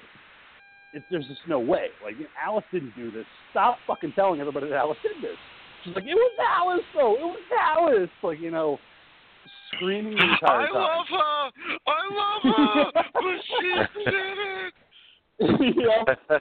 And then the cops come in. The detective comes in. Detective uh, Brennan's partner comes in, and he's like, "Well, who did this?" And she's like, "Don't you fucking say it." And she's like, "Alice." Like, no, see, I would have loved this movie if she would have said that. You know what I mean? You know? but she says, "Don't you say it." Like she doesn't say, "Don't you fucking say it," obviously, but she says, "Don't you say it. Don't say what you're gonna say." And she goes, "It was Alice." Like you know, and Jimmy's like, "Obviously, she's just you know she's under duress. Like how dare you, Catherine?" And it, it it's what leads to Alice going to the children's shelter, you know, and kind of being locked away, which is unfortunate, but at the same time, maybe she needed that. Maybe Alice needed to be locked away for a little while in a children's shelter just to get away, because I definitely think that she needed psychiatric help. Well, I mean, that's that's the problem is that it's a psychiatric home. You know what I mean? And like I said, there were plenty of things in this film that were were familiar, and you know, I, I've dealt with that with my daughter, and uh, Mhm. you know, it is a very similar. They they did a good job of representing her. Maybe the actress might not have been fantastic at it, but I still think it was it was good enough. Um, I thought she did. you know, I remember my daughter's initial reaction upon getting there. You know, she her her first thought was that she wanted to be there, but you know, upon actually being there, the next reaction is, I want to go home. And as a Right. parent, you know, there's nothing more that you want to do than to be able to, you know, make your kid happy and and bring them home. And you can't. You have to do something similar to what these parents did, which is, you know, basically tell your kid like, listen, you need to be here. You know, this this might help you. And you know that giving that having to tell your child that when you know as a parent all you want to do is protect your kid you know from from everything that's possibly wrong in the world and not being able to do it to tell them that they have to stay locked up in a facility with strange people strange kids um is is a real truly shitty fucking feeling and it sucks. Um and i i definitely got that you know? So so Catherine sitting there saying that it wasn't her daughter, it wasn't her daughter. I mean, I felt like that. You know, as a parent, the last thing you ever want to think is that your kid could possibly be the one doing something of this nature. You know, and like I said, I don't think you know Alice is innocent by by any stretch of the imagination. I uh-huh. just don't know if she is at the point yet where you know she is committing murders. Now, do I feel like this kid is you know a possible fucking maniac on the rise? Absolutely. Um, that could have been explored in a sequel, but you know we're not Well, and that's that, what, so. and that's what I really liked about that sequence when they're at the children's shelter. Uh, Dominic and Catherine go there to visit Alice, and she's so steadfast about coming home, and they're like, "Well, you can't. Like, you have to stay here. We promise you're going to come home soon." And she's very angry at Catherine. Like she's just like, "I hate you. Like, I just go away. Leave me alone." But she has that one mm-hmm. moment where Catherine's leaving and going up the steps, and she just starts crying and runs to her mother and says, "I'm so sorry." Like, you know, I felt like that was a strong part of the movie. To show that Alice, while she has her problems psychologically, she still loves her mother, you know, and she does want to be home, and she knows that she shouldn't be in this place. You know, Uh, the one problem with a sociopath, um, Mhm. you see it in particular. You know, I'm, I'm looking for very specific things within this film. If you look Right. at the doll, the doll that she fought because it was her sister's doll, but then she stole Right. it from from Karen. The doll's got three faces, and I think the three faces Really? Represent the notice that. It's got three faces, and I think they represent the three personalities that are within the Alice character. Because at Oh, certain shit. points you'll see you'll see that doll, and it'll Hmm. have an angry face. Another point, it had a Really? you know almost like a, a childish like baby face. I don't remember what the the third one would be. Um, it might just simply be like a, a a normal a normal face. Uh, it could be a crying face, exactly. It could be that as Yeah. well. Um, but I felt like th- those were representations of her, and those were the things that we kept seeing from her. She could be Mhm. somewhat normal one minute, angry the next, and then all of a sudden acting the baby. You know, as we see when she wa- when she wasn't getting her way, and mom was going to leave. Well, no matter what, she still wants attention, and she's going to get it. And you know, what better way to do it than to prey upon you know a parent's feelings of sadness? You know. And and what worked for me, and I don't know if it worked for you guys, you know, Doc and, and Ghoul and Monkey, but you have this moment where Dominic and Catherine are at home and they're talking about Alice and what's going on, and they have this moment where Catherine's vulnerable, and Dominic and Catherine look at each other and they start kind of making out, like you know they're gonna start you know getting their fucking on, and Julia calls and wondering when Dominic's going to come home, and he's like, uh, hey, uh, I guess I'll come home Fucking soon. cock block. I I love you too, honey. You know, and Catherine just goes, you should just go home and be with your wife. Like it, it was it was a weird moment because this is a horror film. It's a giallo slash or whatever you want to call it, but it was such a genuine moment in the film where these are are ex lovers, they're ex wife and husband, but they have that moment where they get together for a brief moment, and it's broken up by his current wife.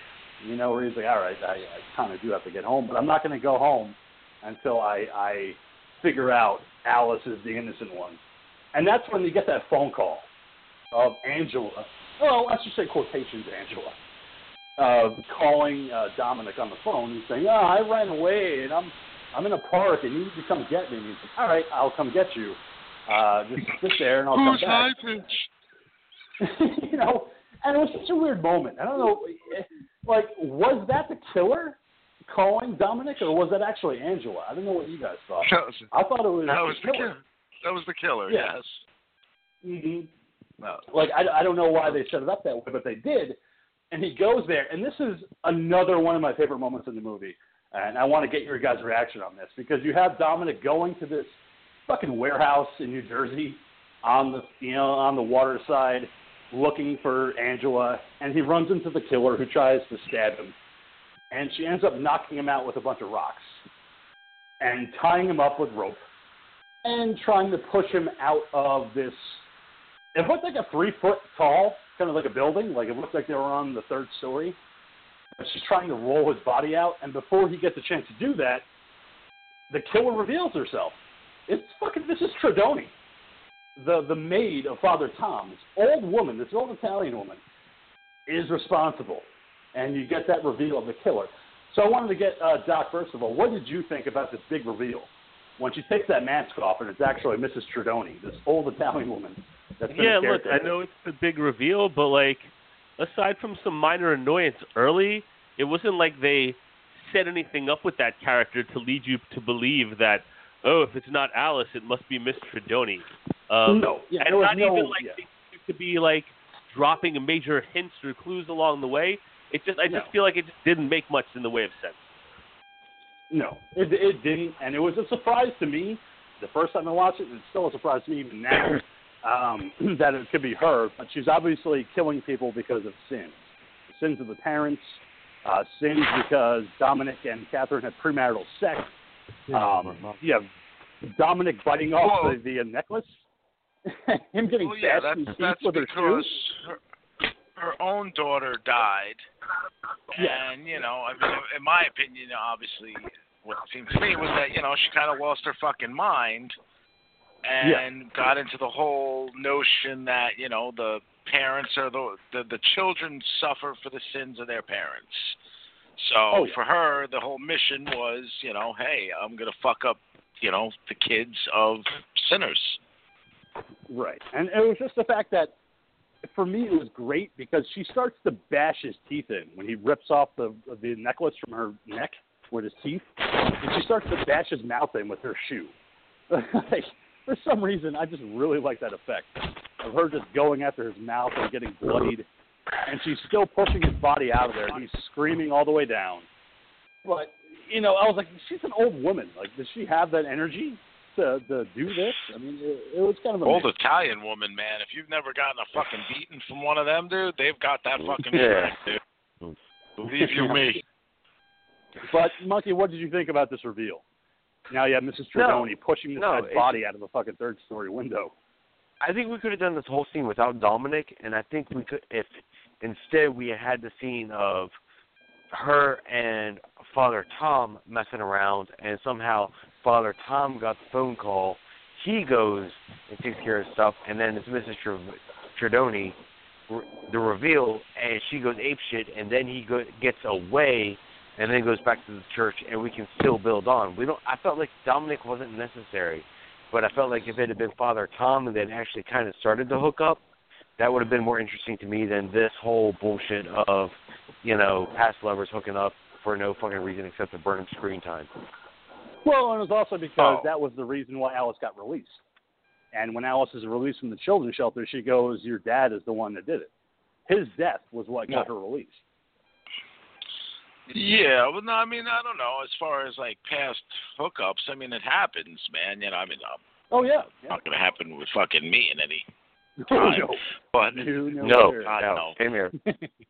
Uh, um, but you know, it does does happen. You know, I know uh, a specific person that fucking had that happen with uh, a person she was dating at the time and his ex, and um, you know, I mean, it's it's not unheard of. Obviously, you know, there was a Yeah. relationship. It's a traumatic time.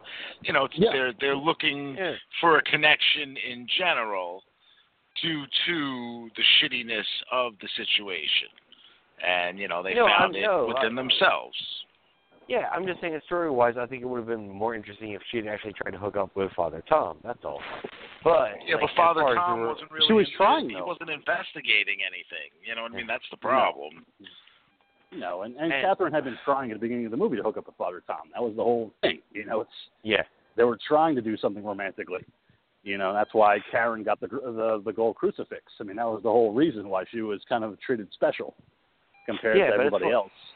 Yeah, but as far as the reveal, it's like we had everything built up to this, and it was, you know, unfortunately no shocker because everything was really fucking plain, especially, you know, during the, the very awkward dinner scene that, that that was going on, where they had, you know, the thin ass steaks and a shitload of side dishes, and everyone was eating anything but, the side dishes.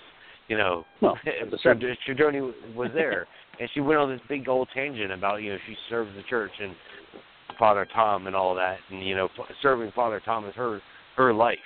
You know, so yeah, we that to me that was the reveal, and the fact that she just took off the mask, you know, was just a happenstance. Right. And, and to me, I mean, Doc, I, I want to go to you with this one. Um, towards the finale of the film, uh, you have Mrs. Tredoni kind of going on her last mission. Uh, I'm going to go back to the apartment building. I have my knife. I have my bag. I'm going to go into the apartment building where Mrs. Spages is, and I'm going to kill her because she's a whore, and I don't like her, and that's what the reveal is, is that she just thinks that Catherine's a whore. And we have Alphonso instead getting stabbed to death because Alice had put a jar of cockroaches on his stomach while he was sleeping. He woke up, freaked out, and he gets greeted by Mrs. Tredoni stabbing him to death for really no apparent reason, except for you have to have another body in this movie. So, appropriate way to kind of have another body in this movie with Alphonso getting stabbed to death. Yeah, I feel like even though Alice had killed one of his kittens when he tried to molest her, uh, this is a character that you know needed to die. I die. didn't think she killed it. I think she threatened No, to yeah, kill it, threw it to the ground, and he I don't know, was, like she, you know, she was squeezing that.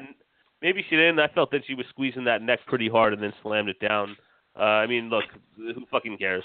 Um, really. oh, ki- kittens are pre- kittens are pretty tough, man. I tell you.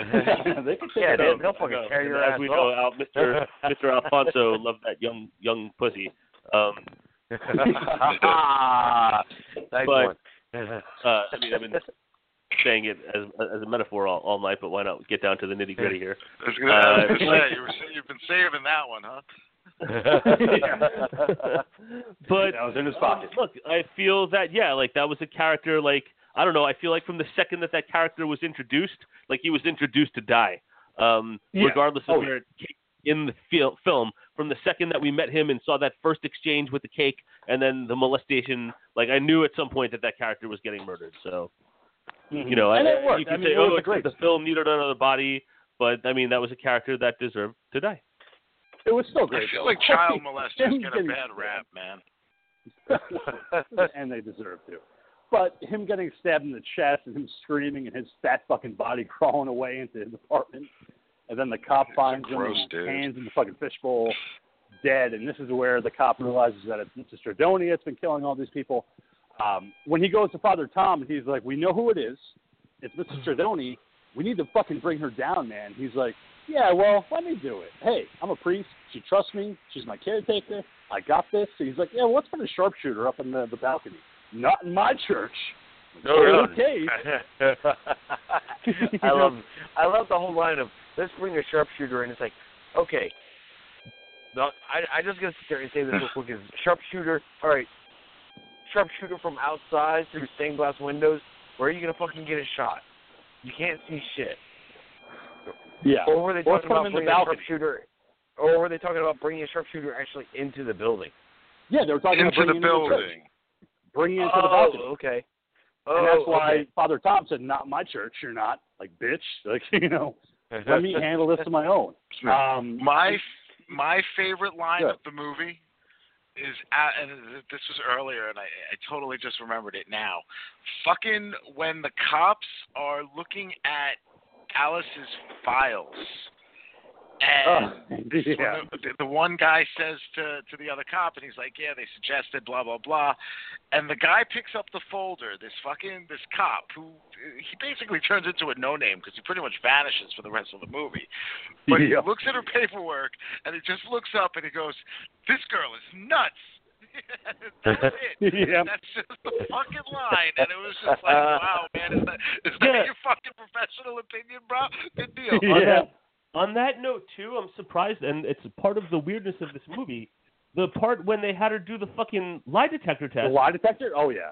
and then they're Mhm. Afterwards they're talking about the results, and the cop goes, "Hey, did you get a look at her tits? Uh, hmm what the fuck?" And then he's like, "Man, she was looking at me like she wanted to do me." Um, yeah. She wanted me to feel him. like Yeah. the, just the, this the way he first like that the introduction to that was him going did you get a look at her tits like she's 12 years fucking old man yeah. And then she knocks over the lie detector fucking machine. I love the fact that she that little bitch is ruining my machine. Stop it. you know, just knocks it to the ground. Um, but you go inside the church and you have everybody receiving their Holy Communion. Yeah, Mrs. Tredoni is obviously antsy. You know, she's looking to get that Holy Communion from Father Tom. To, I guess you know to repent for her sins. And you have everybody going up. So you have Jimmy, Annie's husband, getting communion. Uh, Catherine receives it, and then Father Tom fucking skips right the fuck over Alice. Goes right over to Mrs. Tredoni. He's like, "You got to come with me, man. Like, we know what happened. Just come with me. It'll be fine. Hey, listen, you're not going to get Holy Communion, but it's fine." She's like, "But the Holy got it." Pointing right at Catherine. She's like, "Who me? What?" you know, like, "Oh nope, I'm to fucking duck out of this scene real fast." But the fact that Tredoni reaches into her bag, grabs a knife, and stabs Father Tom in the neck.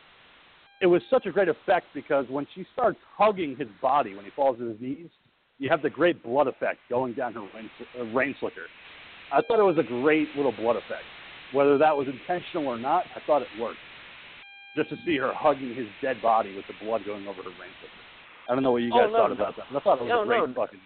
Yeah. Yeah, yeah, man. Nice, nice shot with the blood pump. I, you know, I I enjoyed that shot. Yeah, and, and did you think that Father Tom deserved to die?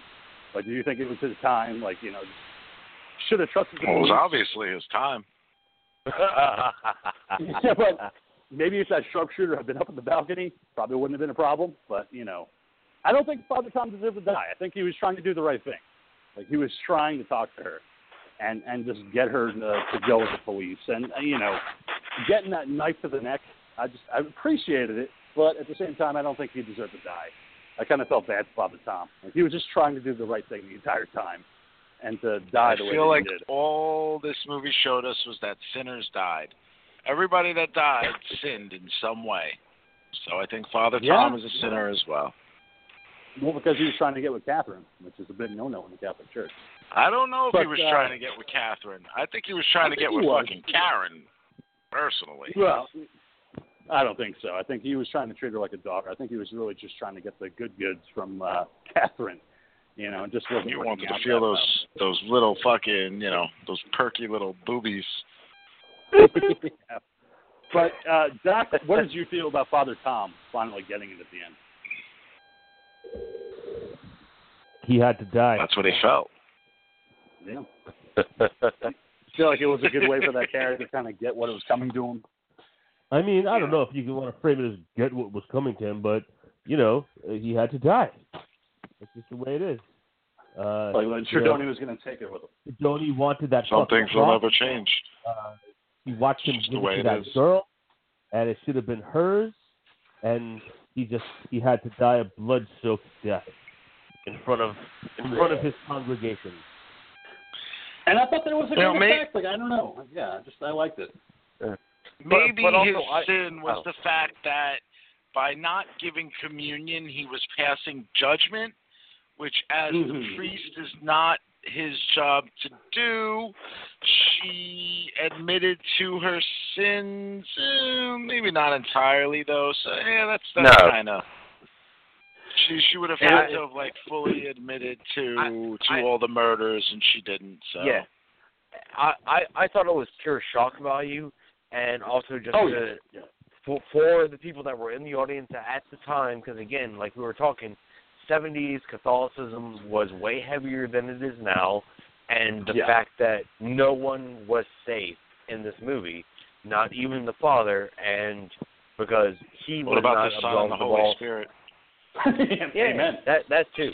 Yeah, but he was not absolved of all sins as well, so that's why Mrs. Tredoni and you know her own thing went stabby stabby, you know, because again she's at fault because she's a human as well. It was it was a great way to end it because uh, it was a great grindhouse sequence when he got killed because the one cop that's in there he's like mm, just bowing his head and shaking his head. Like fucking pull your gun out man. You know do something. Don't just bow your head and shake it. Like you know like she just killed somebody man. Like jump in there. But you have the great sequence of everybody freaking out because Father Tom died and then all of a sudden you see Alice walking up the aisle, and she has that paper bag that Mrs. Tredoni was carrying, and she pulls the fucking murder weapon out of the bag, and she's like, hey, hey. like I'm like, all right, I kind of like it. Like I kind of like the fact that Alice has that knife now, even though And they're going to probably collect that for evidence. and freeze frame. hmm And I love the fact that it was a freeze frame, 70s freeze frame. I cannot get enough of 70s freeze frames. the way that they end a lot of these movies. I've always loved it, and I love it in this one because it's like, hey, Alice, you're fucked up, and now you have the knife and you have the bag, but the cops are sure gonna be looking for that murder weapon. you know, but Alice isn't saying a fucking word. You know, it, it was a great way to end that movie. Um, you know, with that freeze frame, showing you that Alice has it in her to kill. You know, and I don't know if you guys got the same kind of weird vibe that I got, but yeah, that's what I got. That Alice has that knife now, and she can continue where Mrs. Trelawney left off. Mm-hmm. Yeah, and for and for me, it's like you know, as as we worked our way through the IMDb page, you know, the wiki page, um, the storyline is actually interesting. It's just unfortunately, it was just poorly executed on screen. And it, again, like I was saying, if Tarantino had gotten a hold of this, he would have actually taken the storyline and turned it into a really great film, in my opinion. That was actually really really fun. It's just And the- unfortunately, it just it was just poorly executed. Well, and to close it out real quick because we're running out of time. Uh, back Yeah. in 2007, Dante Tomaselli, who was a horror director in his own right, he came up with the idea to remake this movie because he wanted to do a, a new adaptation of Alice Sweet Alice. He was going to have it take place in the 70s. He was going to. He had a cast in mind and he had production values in mind to do this movie, but he couldn't find the studio backing. Um, as of 2015, 2016, he still says he's interested. He still wants to do this movie. Whether or not we get a new Alice Sweet Alice, I doubt we're ever going to get it. But for its time, for 1976, I thought this movie was fantastic. Um, so I'm, I'm glad that you guys watched it. I'm glad that you guys had your opinions, good or bad.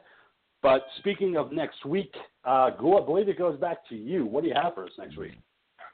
Uh, you know, I kind of was thinking we may go into the Conjuring universe. I'm not sure which All of right. the four released films that I'm going to go with, um, because I feel like you could watch any one of them without seeing the others, but that's just Oh, me yeah. who have seen them all. It's an Um, anthology series. But so if you can, just sit tight. I'll let you guys know by tomorrow which one, um, if that is indeed my choice, because there is there there is one. No, I cannot make up my fucking mind. There is one other thing on my fucking mind, which I've been been wanting to fucking watch for quite some time. It's been a number of years since I've seen the movie, um, but I have to see for its availability for myself. So, and Well- I will uh, let you guys know. Like I said, tomorrow. Looking forward to it. So, Doc, thank you so much for sitting through Alice with Alice and having this discussion with us. Uh, You're and welcome We so will much. see you next week. All right. Uh, and Monkey, thank you as well. I know that you weren't a huge fan, but at least we had a good discussion, I think. No, and that's the thing is, hey, we all just have a good time watching horror movies, and we all sit there and just bullshit about it and have a great time doing it. I'm the Mad Monkey. I'm out. In the meantime, Ghoul. Product placement. Hey man, um, well I guess I got. Oh, we got 90 seconds, man. My clocks are off lately. Um, Yeah, no, no, we got 90 out- seconds. Talk Cool fast. Girls Jewelry over at Bonfire Bead Designs. You'll find an Etsy page, uh, all one word, Bonfire Bead Designs. Get your asses out to the NJ HorrorCon. Unfortunately, we will not be representing this time uh, through. Uh, we will definitely be at the next one, but that does not mean that you guys shouldn't get your asses out there. So get to the NJ HorrorCon, uh, the 21st, 22nd, 23rd. Showboat Excellent. Atlantic. There we go. So NJ HorrorCon's happening soon. Uh, so why don't you hit us with that classic line that you always close us out with, Ghoul? Stay scared, motherfuckers. Amen. and I am the King R, Andy G. Thank you so much for joining us. Thank you so much, guys, for joining us uh, this week. We hope you have a good week ahead. Stay tuned next week for the Ghouls Pick. As always, the Jennifer Rubin GoFundMe campaign is still running. Check out our Facebook page, Talking Terror, to check out how you could donate to that campaign. It is still running. It is still going on. So help out Jennifer Rubin's sister Annie any way you can. It is appreciated. As for me, like I always say at the end of these shows, keep America strong. Watch horror movies. We'll see you next time. Have a good week, people.